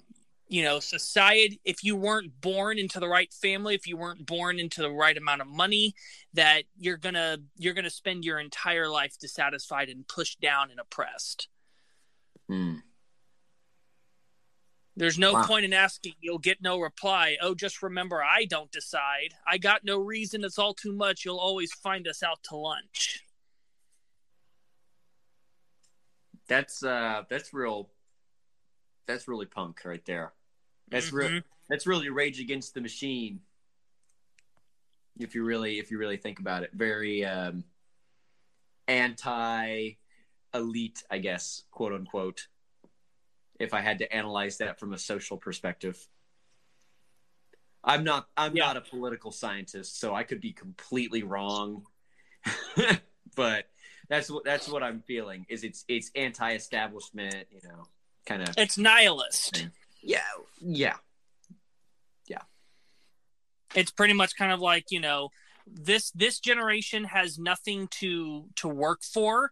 They have they don't have the it's one of the, it was one of the big differences between england and america not saying that America's all that much better, but um, at least in America, there was this there was this general feeling that you know if you weren't born into the right circumstance, you had the ability, the American dream of you can you can bring yourself from nothing to become something. Mm-hmm. That was not true in England, especially not in 1970s England, or really kind of the entire era of post-war England because all of these policies and all of these social standards are all you know indirect results of uh of world war ii Well, that really sucks. That's that's something that you kind of get you kind of get taught here in America, like ah, the American dream. You can be whatever you want to be. mm-hmm. I just I expected that that all all Western countries were like that all the time. But yeah I now again i i am not at all going to pretend to be a uh, a competent sociologist whether or not all the things that they're saying are true i have no idea especially the fact that i didn't grow up in that place or that time and so it could be that they're completely complaining about something that they had the ability to to do something about but it could not have been. I don't know. Hmm. So, um, you know, I uh, I just I just want to I just want to put that disclaimer. I'm not I'm I don't want to make declarative statements on things that at the end of the day, you know, I don't I don't really know. All I'm going off of is the historical perspective and the the fact that a large majority of the people felt this, so I'm gonna incline that it was probably true. Yeah, I, I can definitely that the vast majority of of people also felt like this. That of course they would get big. Mm-hmm. that oh somebody's actually saying Pe- Yeah. people tend to respond to to to ugly like that Mhm. especially when it's something that they completely agree with um but yeah and and you know i'm not i'm not the political scientist either or the sociologist or whatever term is correct but seeing seeing things through the eyes of of an artist is easy when that artist is good at Mhm. at what they do and especially like in the lyric sense when you have a good lyricist who's like who says it like it is and gets their point across exactly the way that needs to be it's it's going to resonate with the people it's supposed to and it's going to send that message to the people it's it needs to get sent to. Yeah. in, in good and bad ways. Hmm One interesting thing about Johnny's uh, lyric style is that he would keep the lyrics a secret from the band until it was time to rehearse, oh. And because he would he would secretly go off in the corner because he didn't like people to like know what he was working on, and Mhm. especially with the shocking nature of some of the things he was saying, he loved to have that initial reaction of them going, "Oh, oh, okay, we're going there, okay." that's that's actually kind of cool Yeah. That's kind of cool. So, shock value. We mentioned this next song heavily in our last segment. Mm-hmm. God save the Queen. yeah i was a part of me was just like i hate to to already spill info but i it's we had to talk about it to a certain extent to because it's i would say no song of theirs is more important to the story of the sex pistols than god save the queen Now we get to talk in depth about the song itself. yes oh man what a great song Yes. Yes. So so more very simple stuff, but but beneath it is that censor worthy lyrics. Well, I should mm-hmm. say on top of it is the censor worthy lyrics. And here's So- the here's the crazy thing, and Johnny pointed this out. He says it's like there's nowhere in this are we saying we should kill the queen mm-hmm. or anything crazy of that nature. all we're saying is that you know she needs to be removed from power, but not in any kind of violent or you know disgusting way. We're just we're just you know we're just telling the truth as we see it, and yet it's created this giant you know crap storm of of a media circus and he was just like i just i find that so interesting that people were so um offended and outraged by people who were just simply telling the truth Hmm.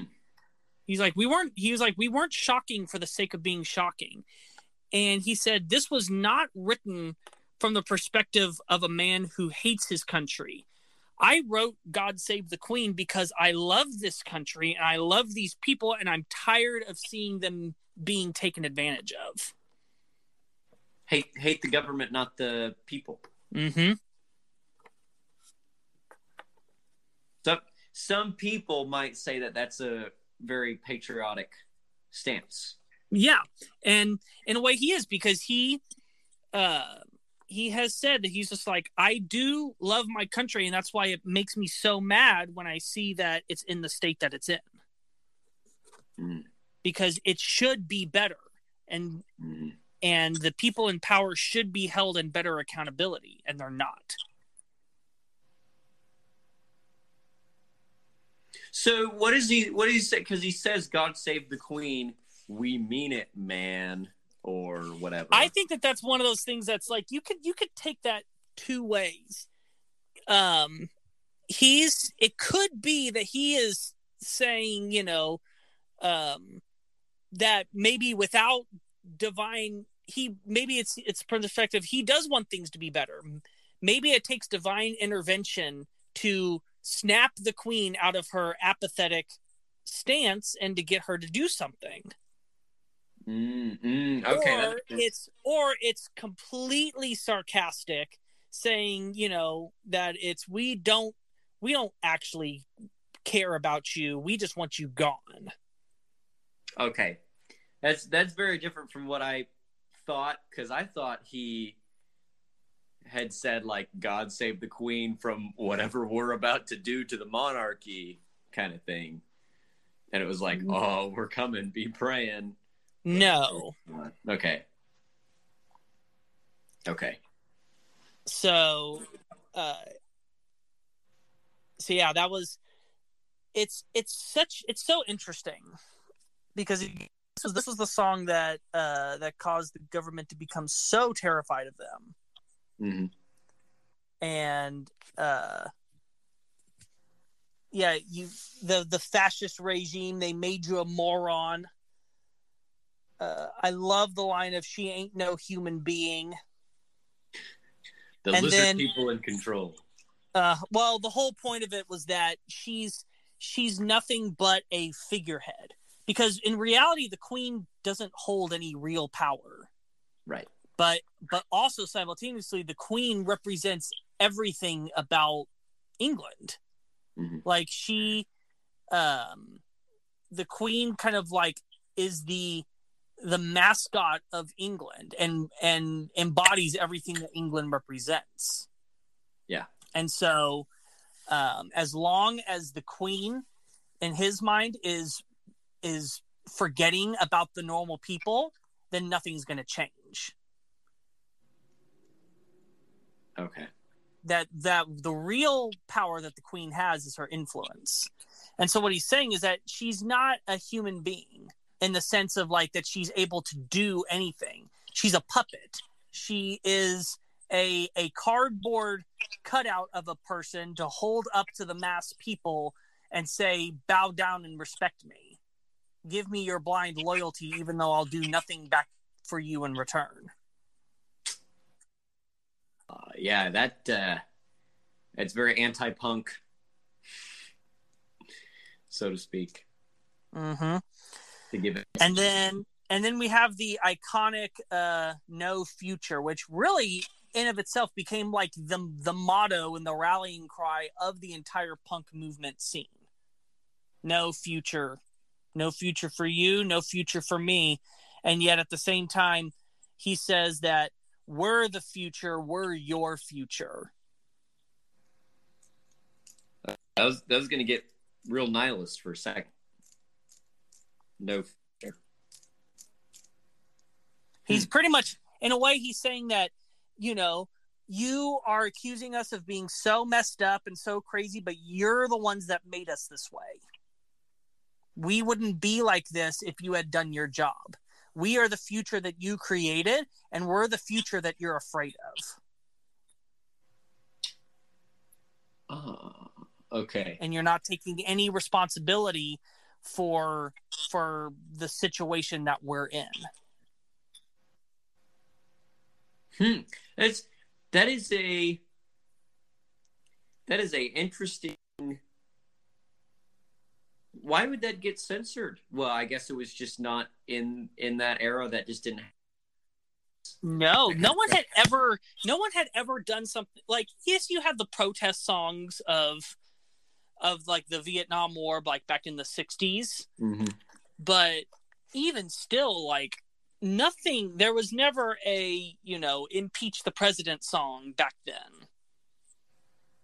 And then on top of that, again, remember this was released during the Jubilee week when the entire country, the whole focus of the country was to pay respect to the queen. Wow. Yeah. Like if you they literally could not have picked a, a worse or better time to release the song. Mm-hmm. During it'd be like if uh someone released the most scathing anti-American song on the 4th of July on like the on the 250th anniversary which is going to come up in a couple years the 250th anniversary of the founding of our country if someone released on that day this you know america is a shame you know and things the timing was very important to the reaction to this song Well, hey, so I guess that's a, that's an open door for any American punk artists who are looking for some uh, popularity.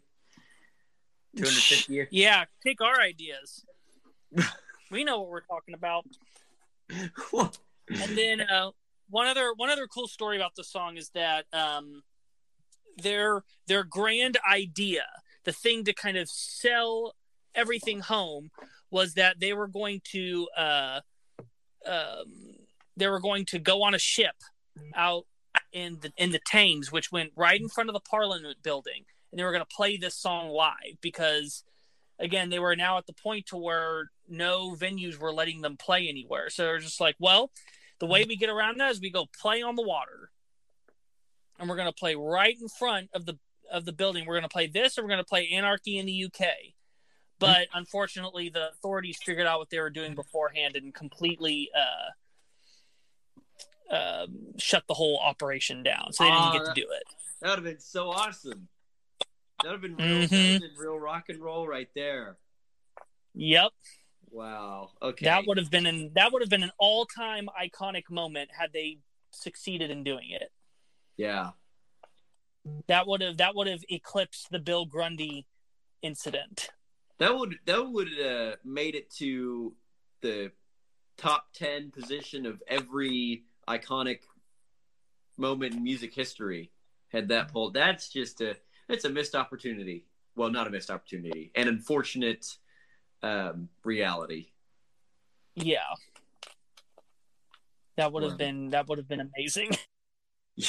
so okay, so our next song, which you just mentioned a little bit about, I guess, is uh, I honestly thought it was EMA because of Johnny Rotten's very strong accent, but it's actually EMI. Emma! EMI, yeah. With Elektra and EMI, we'll show you where it's at. Well, I guess not anymore. So Oh, nice Queen reference. yeah, well, that line always stuck out to me about that song. So anyway, I applaud you, sir. EMI.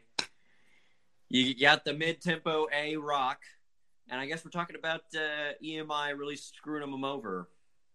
Yeah, this is this is a diss track. So they wrote this after after EMI dropped them from their label.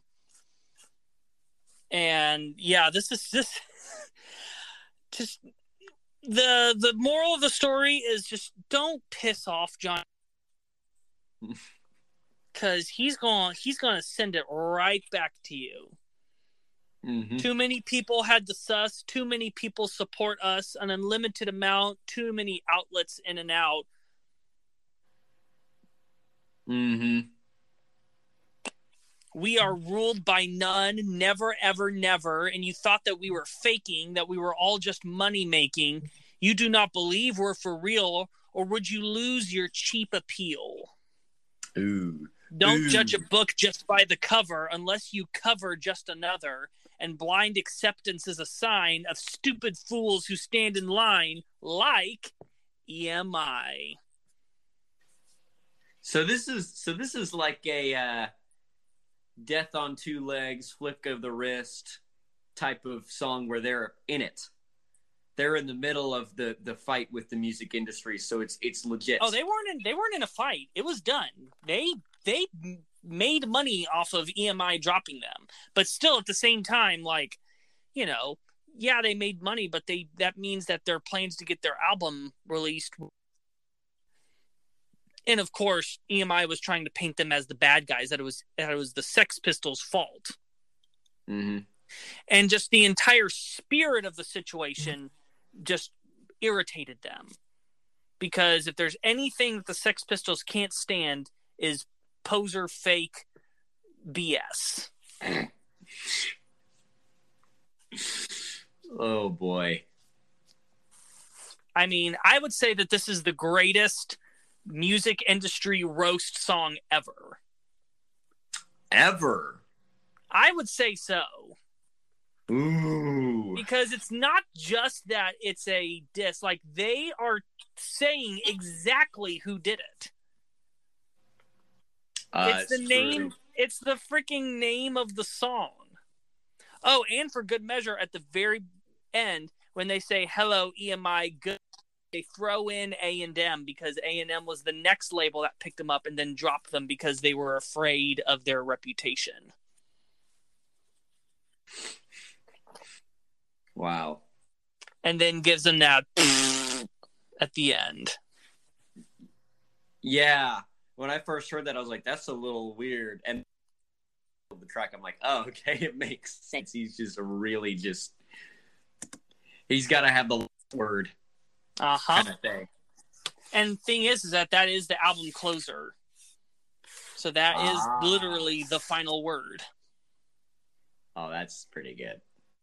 That's pretty good. Wow. And also, just this song is like Yeah.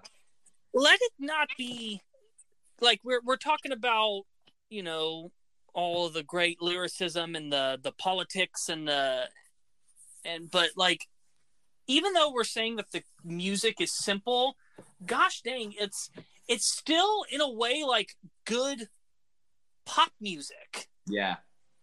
Hey, like the whole when the, when the when the band comes in with the chant of the EMI I like was that's just about to say that. Oh, yes. that's just so like good. pure pop music It's so good. Yeah, exactly. And it's just like it's it's it's mixed so well to just be like happy, but also screw you. mm-hmm what a great blend Yeah. Yeah, really. Man, oh man. It's it's it's it's this art that they mastered without having to try because it's authentic. mm-hmm They were they were so good at just instantly going from having no writing experience at all to go straight from the heart to the speakers. And that really that is something that you can't learn or teach well maybe you could learn but it's it's it's you either got it or you don't Yep. at the end of the day. And they had it. You know they didn't they didn't know how to do their instruments necessarily very well but they knew what was good and they worked towards that. And then you get something that that sounds catchy that is also like screw you and is also you know and Mhm. resonates with people. It's ah man, because it's authentic, and authenticity is what is is what people like to hear sometimes. So anyway, we Now have it's time for the grand finale. the the grand finale, the the big widely covered song that I like the Megadeth version of, and I was surprised to hear the speed go way down in this version. But you know, there's the Sex Pistols. They just play it the way they play it. So here we go, Anarchy in the UK. All right. All right. Yep. Right now. Mm-hmm. So are we are we actually talking about bringing a anarchic revolution upon the United Kingdom? Um, yeah, pretty much. Oh, okay, we are. I thought it was just going to be like a metaphor. Okay, never mind. I mean, yeah, I'm I'm pretty sure that if if Johnny got his way, that it would have been anarchy. Not in. And what I learned was that like anarchy isn't like the catch-all, just like chaos, destruction mm-hmm. everywhere. Yeah. It's just it means that you take the power away from those in top and give it back to the people. Yeah, I, I have some some friends who had called themselves anarchists and when they first told me that I was like a little concerned. I was like, "Oh, so you want like a lot of chaos and stuff?" And they explained it to me. They're like, "No, we we want we believe that you know, we should have roads and we should have, you know, these certain services given to us, but we want them to not come from the government because the government sucks." Which I can imagine is what he's saying as well. It's like I don't want people to get hurt. I don't want, want people to to you know chaos to ensue and it to turn into a war zone. But I just really don't like the way things are happening right now. So let's try something else. Which I mean, that's I'm not one to to I don't want to push the scales either way, right? But there's there's a strong argument to be said and like i don't like the way that things are so let's try something else right? Um, so there you go. He doesn't he doesn't want he don't want anybody to get hurt which i guess is good. Yeah. as opposed well, to as opposed to to modern black metal bands. Now, is is there a greater opening line than I am I am an anarchist or as an anarchist? So well can- there so is can- uh please allow me to introduce myself but I mean, um, I question that it's it's those two really do go toe to toe it's one of the lines of all Yeah. It's just like, whoa, okay. for for just about everybody. This was the first thing from the Sex because this was their first single. Wow. Now, this was released in 76. And this was Mhm. this was before even Sid Vicious was in Wow. Wow. so I mean this is this this is This essentially is the genesis of the Sex Pistols. is this song. Not that they wrote it first, although Johnny Rotten has also said that this was the first lyric he ever wrote from the for the band. Although he didn't write the rest of the song right there at the moment. He said that when he first started writing, the first line was "I am an antichrist," but then he got stumped there because he was like, nothing rhymes with that. And that birthed in him this love of putting together words that don't rhyme because the heck, why should they rhyme? Why is the rule that things have to rhyme? Oh, Whenever really I can think about that. whenever I can put together things that sound great just as they are.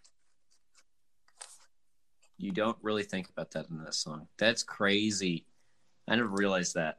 But do you know who had a big problem with that? Oh, I bet it was Glen. Glen. He hated it. He was Oh like, "You God. can't, you can't rhyme antichrist and anarchist." And and John was just like, "Who? What's it to you? I can rhyme things and put things together however I want."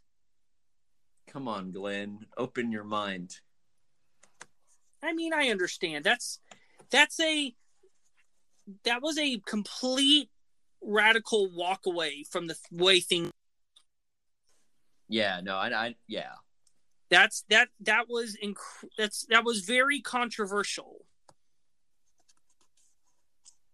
hmm but i would say that um that anarchy in the uk is the smells like teen spirit of the 70s Wow. it's the song that when it came out like everything changed god save the queen was like the moment where it reached its mass effect but really the punk movement was born with anarchy in the uk Wow. It's got, i have it's just so anthemic too.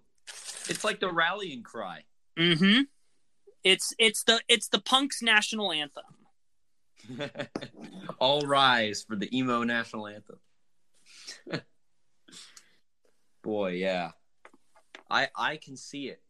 I mean, cause cause I remember watching Motley Crue do it live, and I was and I thought it was like an original by them.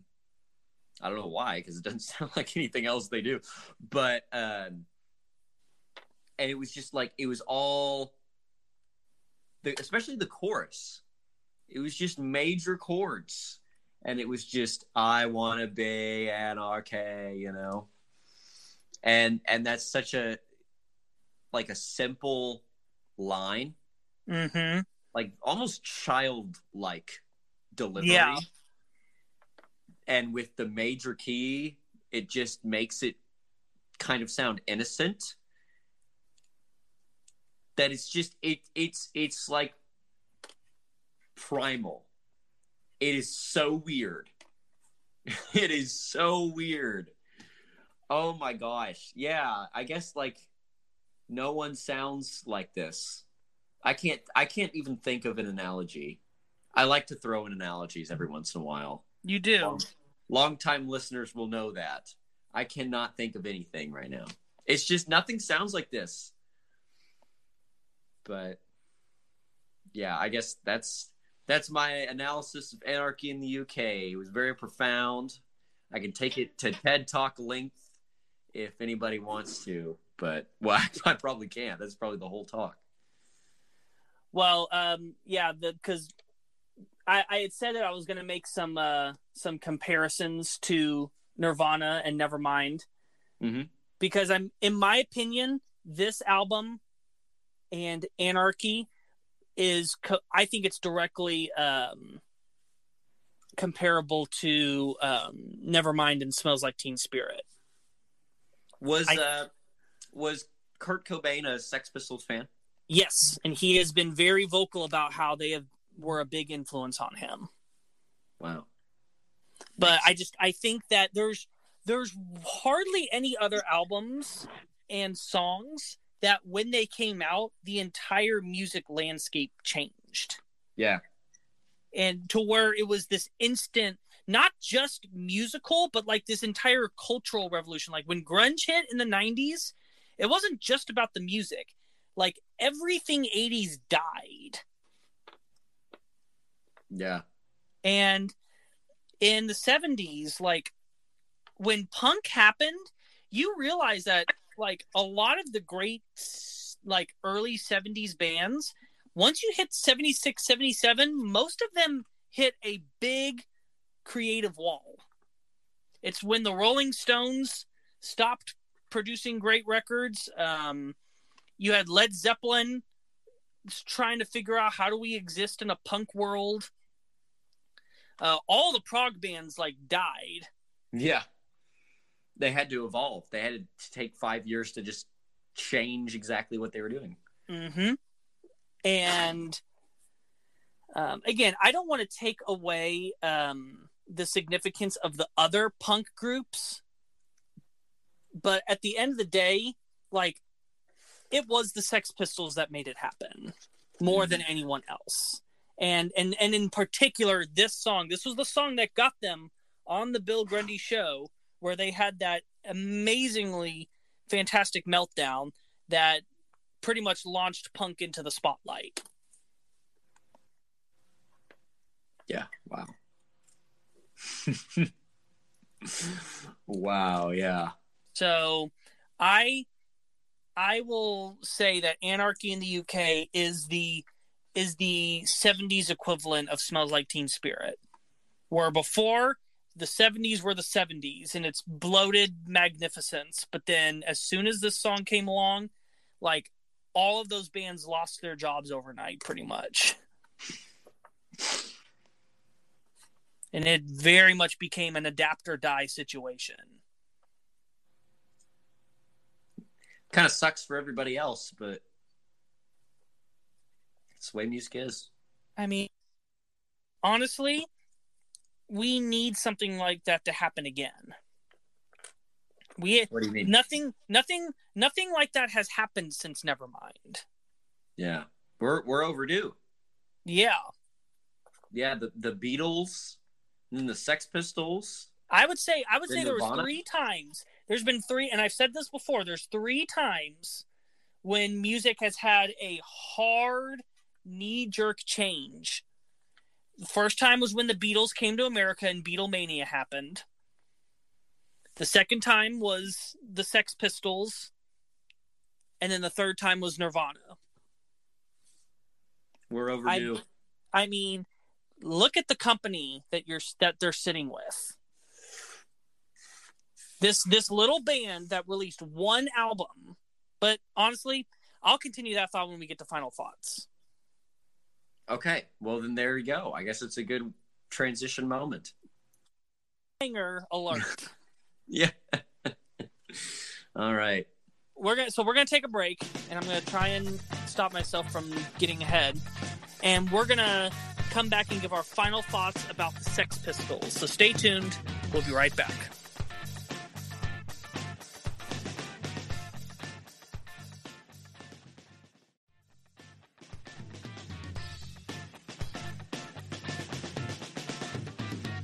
Welcome back, everyone, to the Good Music Podcast. We have been talking about the Sex Pistols and about the six songs that we had picked for this episode. Just as a re- recap, those songs were Holidays in the Sun, Bodies, Pretty Vacant, God Save the Queen, EMI, and Anarchy in the UK. Remember, the way that you can go check these songs out, and I would highly recommend that you do, it would be a shame if you listened this far into the episode and you don't listen to the songs. Uh, there's a link in the description of the episode that takes you to a Spotify playlist where you can listen to not only these songs, but all the songs from our previous episodes as well. Even if you know these songs and you are a fan, I would recommend listening to them in this order. You just might get a new experience out of it. It's time for final thoughts. So, Grant, you stood at a five. You were fairly unaware. You knew they were, and you knew about the song Anarchy in the UK, but you didn't know their version of it. Where do you stand now here at the end of this episode? Um, well, that's a good question. I would say that because of the different flavors between six and seven, I'd have to say that I'm like a really, really strong six. I'm I'm like way higher than a six, probably like an eight if we're talking about like the philosophy of the band. I think they're they're pretty rock and roll. I kind of Let like me that. let me just influence your decision a little bit. Okay. You have heard, you have heard just about half of their discography now. Right, right, right, right. And I, I, I figured as much. So Now, there's like- not going to be the thing of I've got to listen to more of their Right. songs necessarily. Mu- musically speaking, though, like my ears are not attuned to something like this. You know what? I'll, I'd have to say, you know what? More than I'm saying it, I gotta, I gotta put them at a seven. I do actually kind of like these songs. They just kind of, they kind of grab you. Like you don't want to like them. I was literally about to say, you know, I don't like these songs, but I'm like, I, I actually, I kind of do. I can't, I can't lie to myself and be like, oh, I don't like these songs. I was actually like joking around with one of my friends before editing this or editing. Wow, recording this episode of like, oh, I'm just gonna go pretend that I like the Sex Pistols, and and I was like totally expecting to, like fake my reaction here. Which oh now you know what is my real opinion anyway. But no, I I What is real? what is real? Woo. But no, I, is no I liked I liked listening to the songs like on repeat. I listened to them over and over and over today in preparation, and it was just so much fun. I was writing my I was writing my physics research paper, my condensed matter physics research paper, while listening to the Sex Pistols. That was just a weird experience. That's that goes right up there with playing Pokemon while listening to Duran Duran. Just a just an all around holistic, um, like mind warping experience. But no, it's really fun to listen to these songs and just kind of experience them and not try to delve deep into the analysis and delve deep into oh there's this key change and time signatures and ooh there's this lyrical theme that shows up later in the song and it's like the lyrics are all twisted and whatever and ooh you know the type of stuff that we that we will do in next episode right or that we did for our dream theater episode or we did for our genesis episode or all the other episodes that we have so much fun doing this was like a completely different thing. And that's one of the things that i talked about in in our our 2021 recap that i have tried to learn is just to exist in the song and just experience it and just be like you know this is a good song. There's no reason why it's good. I can't really quantify why. It's just i like the feeling that it gives me. And i'm glad that we talked about the link between the sex pistols and nirvana because um, kurt cobain was such a big fan of outsider music. And of course outsider music for those of you who don't know is music made by people who are not musicians.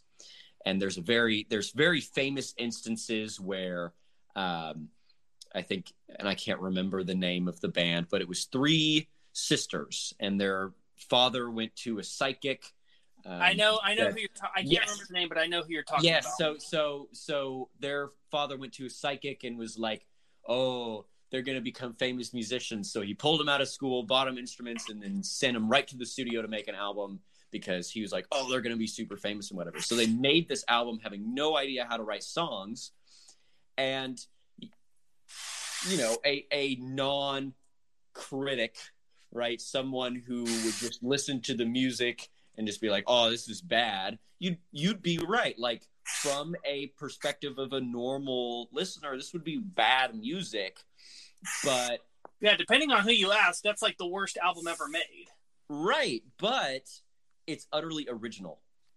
And you could make the argument with the sex pistols that they're an outsider band that made it they didn't know how to play their instruments very well. They didn't really know how to write a song very well but they had a formula that worked right? They they made music that resonated with people. They made music that was utterly and undeniably original. And that's important in music right?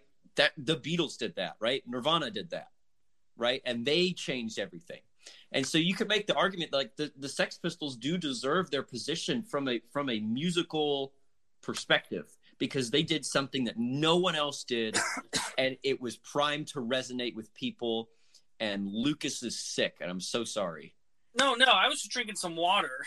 oh No, I am not sick.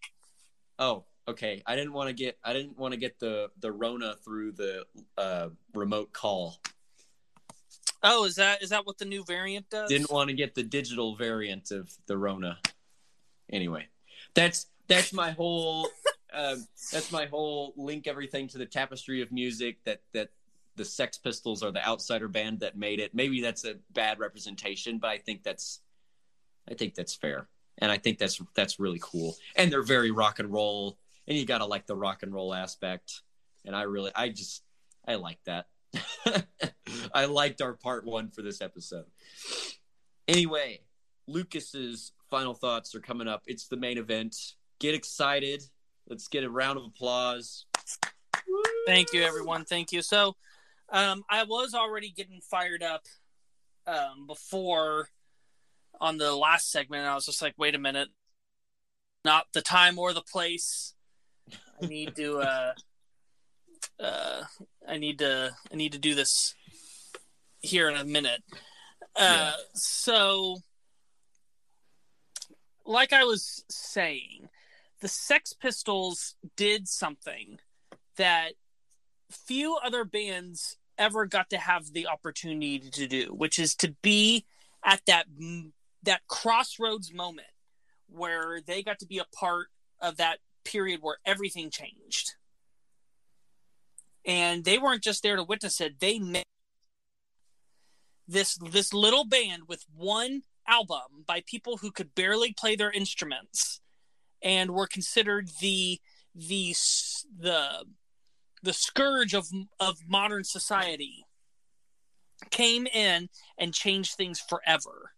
And i would say for the better.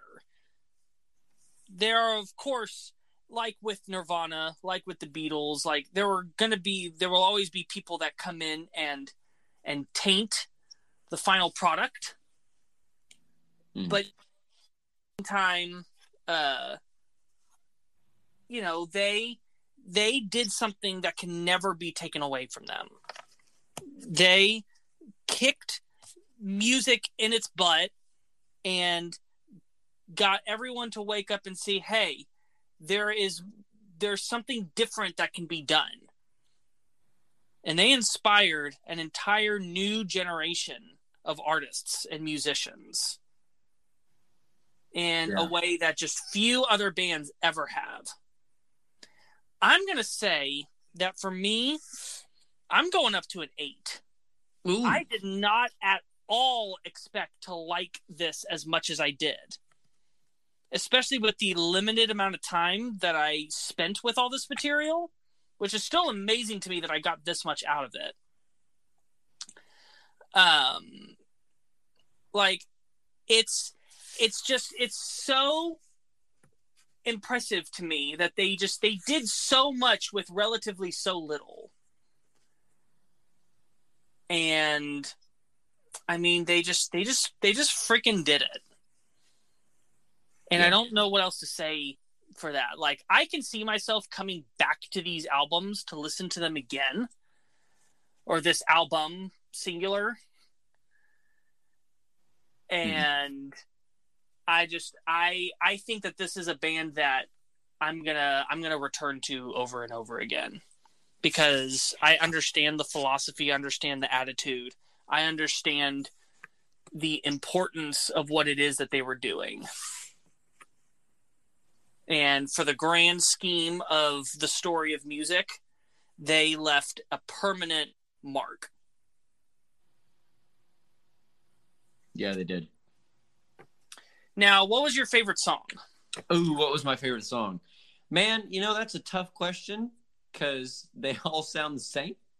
no they don't no, I'm kidding. I I liked I liked the Bridge of EMI. Um, that that one definitely sends it over the top compared to the other ones. But at the same time, it's like Anarchy in the UK. Like I I have a special connection to that song just because I like all, all of the versions that I've heard of it.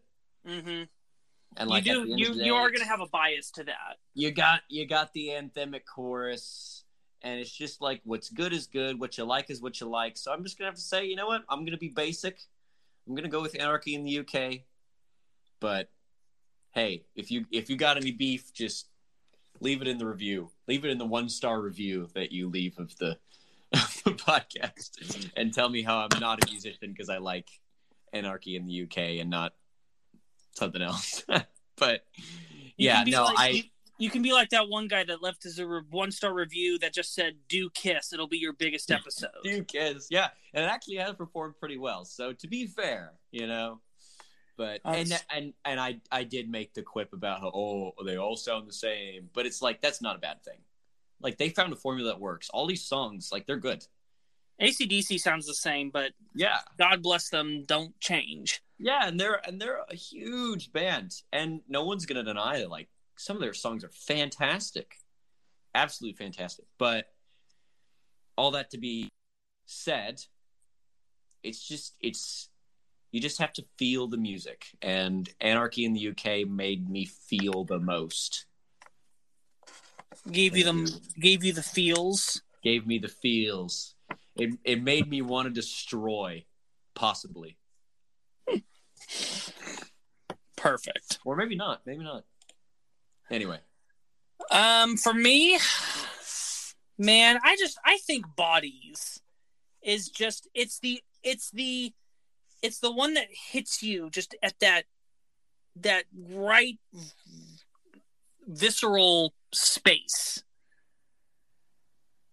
I just I think bodies is just it it was the it was the perfect punk rock statement hmm and I think th- it's the one that I get. It's weird because of the subject matter, but it's like it's the one I get excited the most to listen to. yeah, that is that is a little weird. But you, you, you, you guys know what I mean. Yeah, I know what you mean. So, um, yeah, I, w- I would say that, that that one was my favorite. But in the in the the ranking of things, all six of these are the top six. But again, that's that's a little more understandable considering that I have much less material to work with. Yeah, how long was the list? It was an hour, it was 23 songs, Wow. hour and 15 minutes. Wow. Okay. So the the the listing was uh, number six, Holidays in the Sun, then Pretty Vacant, then EMI, then Bodies, then God Save the Queen, and then Anarchy at number one. So even though I didn't pick uh, Anarchy as my favorite, I can still acknowledge again it's it's a it's a decade defining song. You know, a song like that is gonna is gonna be you know at the top. You can't deny its importance, and just you know, there's, there's nothing compositional about it that you can take away. Mhm. Right. All right. What a what a very action-packed episode. Maybe I should just spend two days of research on every. No, that would never work. No, that would never work. because the only, literally the only I was able to free up a lot of time in those two days for the other things because of the fact that I only had two uh, or one hour, which ended up equaling to two hours of music listening time. yeah. Yeah. So that's that's something that um, that in the future I I cannot do. Yeah. But at the same time, I kind of just expected a little bit for this to be like a rush through. But man, I'm so glad that I got all of the stuff out of it that I did. Oh yeah. Oh yeah. That was a lot. Yeah. so, listeners, thank you so much for uh, for hanging in there with us, for listening, for supporting us. If you like what you are listening to, make sure you hit that subscribe button. We have new episodes every Monday, and I promise that next time will be um, our music history episode. I got it right this time. We checked the calendar beforehand. Yes, it, it is correct now. So um, we hope to see you guys there. Our uh, our first episode on the romantic period is going to be really really cool. Even if you are not into uh, those kinds of episodes, I promise you're going to want to check this out. It's going to be a really just crazy episode. Yes. And uh, we hope to see you guys there. Make sure you check us out on Instagram and on Facebook. That is the best place for you to uh, get into the conversation. Let us know what artists you want us to talk about in the future. And um, if you want to um, leave a review, that's another place that you can uh, let us know what you think about the podcast and what episodes you want to see in the future. And uh, there's the two links in the description. I was like, I know I'm forgetting something. I'm trying to think of what it is. uh, the two links in the description takes you to that Spotify playlist. The other one takes you to our Patreon, where we're going to talk about the Sex Pistols' six worst songs. They're not they're not too far away in the ranking from the ones we just talked about, but that's just purely from the perspective that there's just not that many songs to talk about. But it's still going to be entertaining, I promise you. So you're going to want to check that out because we are going to have another uh, tournament at the end of the year where we decide what is the worst song that we have heard uh, the entire year. So you're going to want to make sure that you uh, don't miss that. That's going to be Patreon only, as well as you'll get access to episodes uh, early before everyone else. So that's a nice little bonus. And that is it. I'm Lucas. I'm Grant. Keep on listening to good music.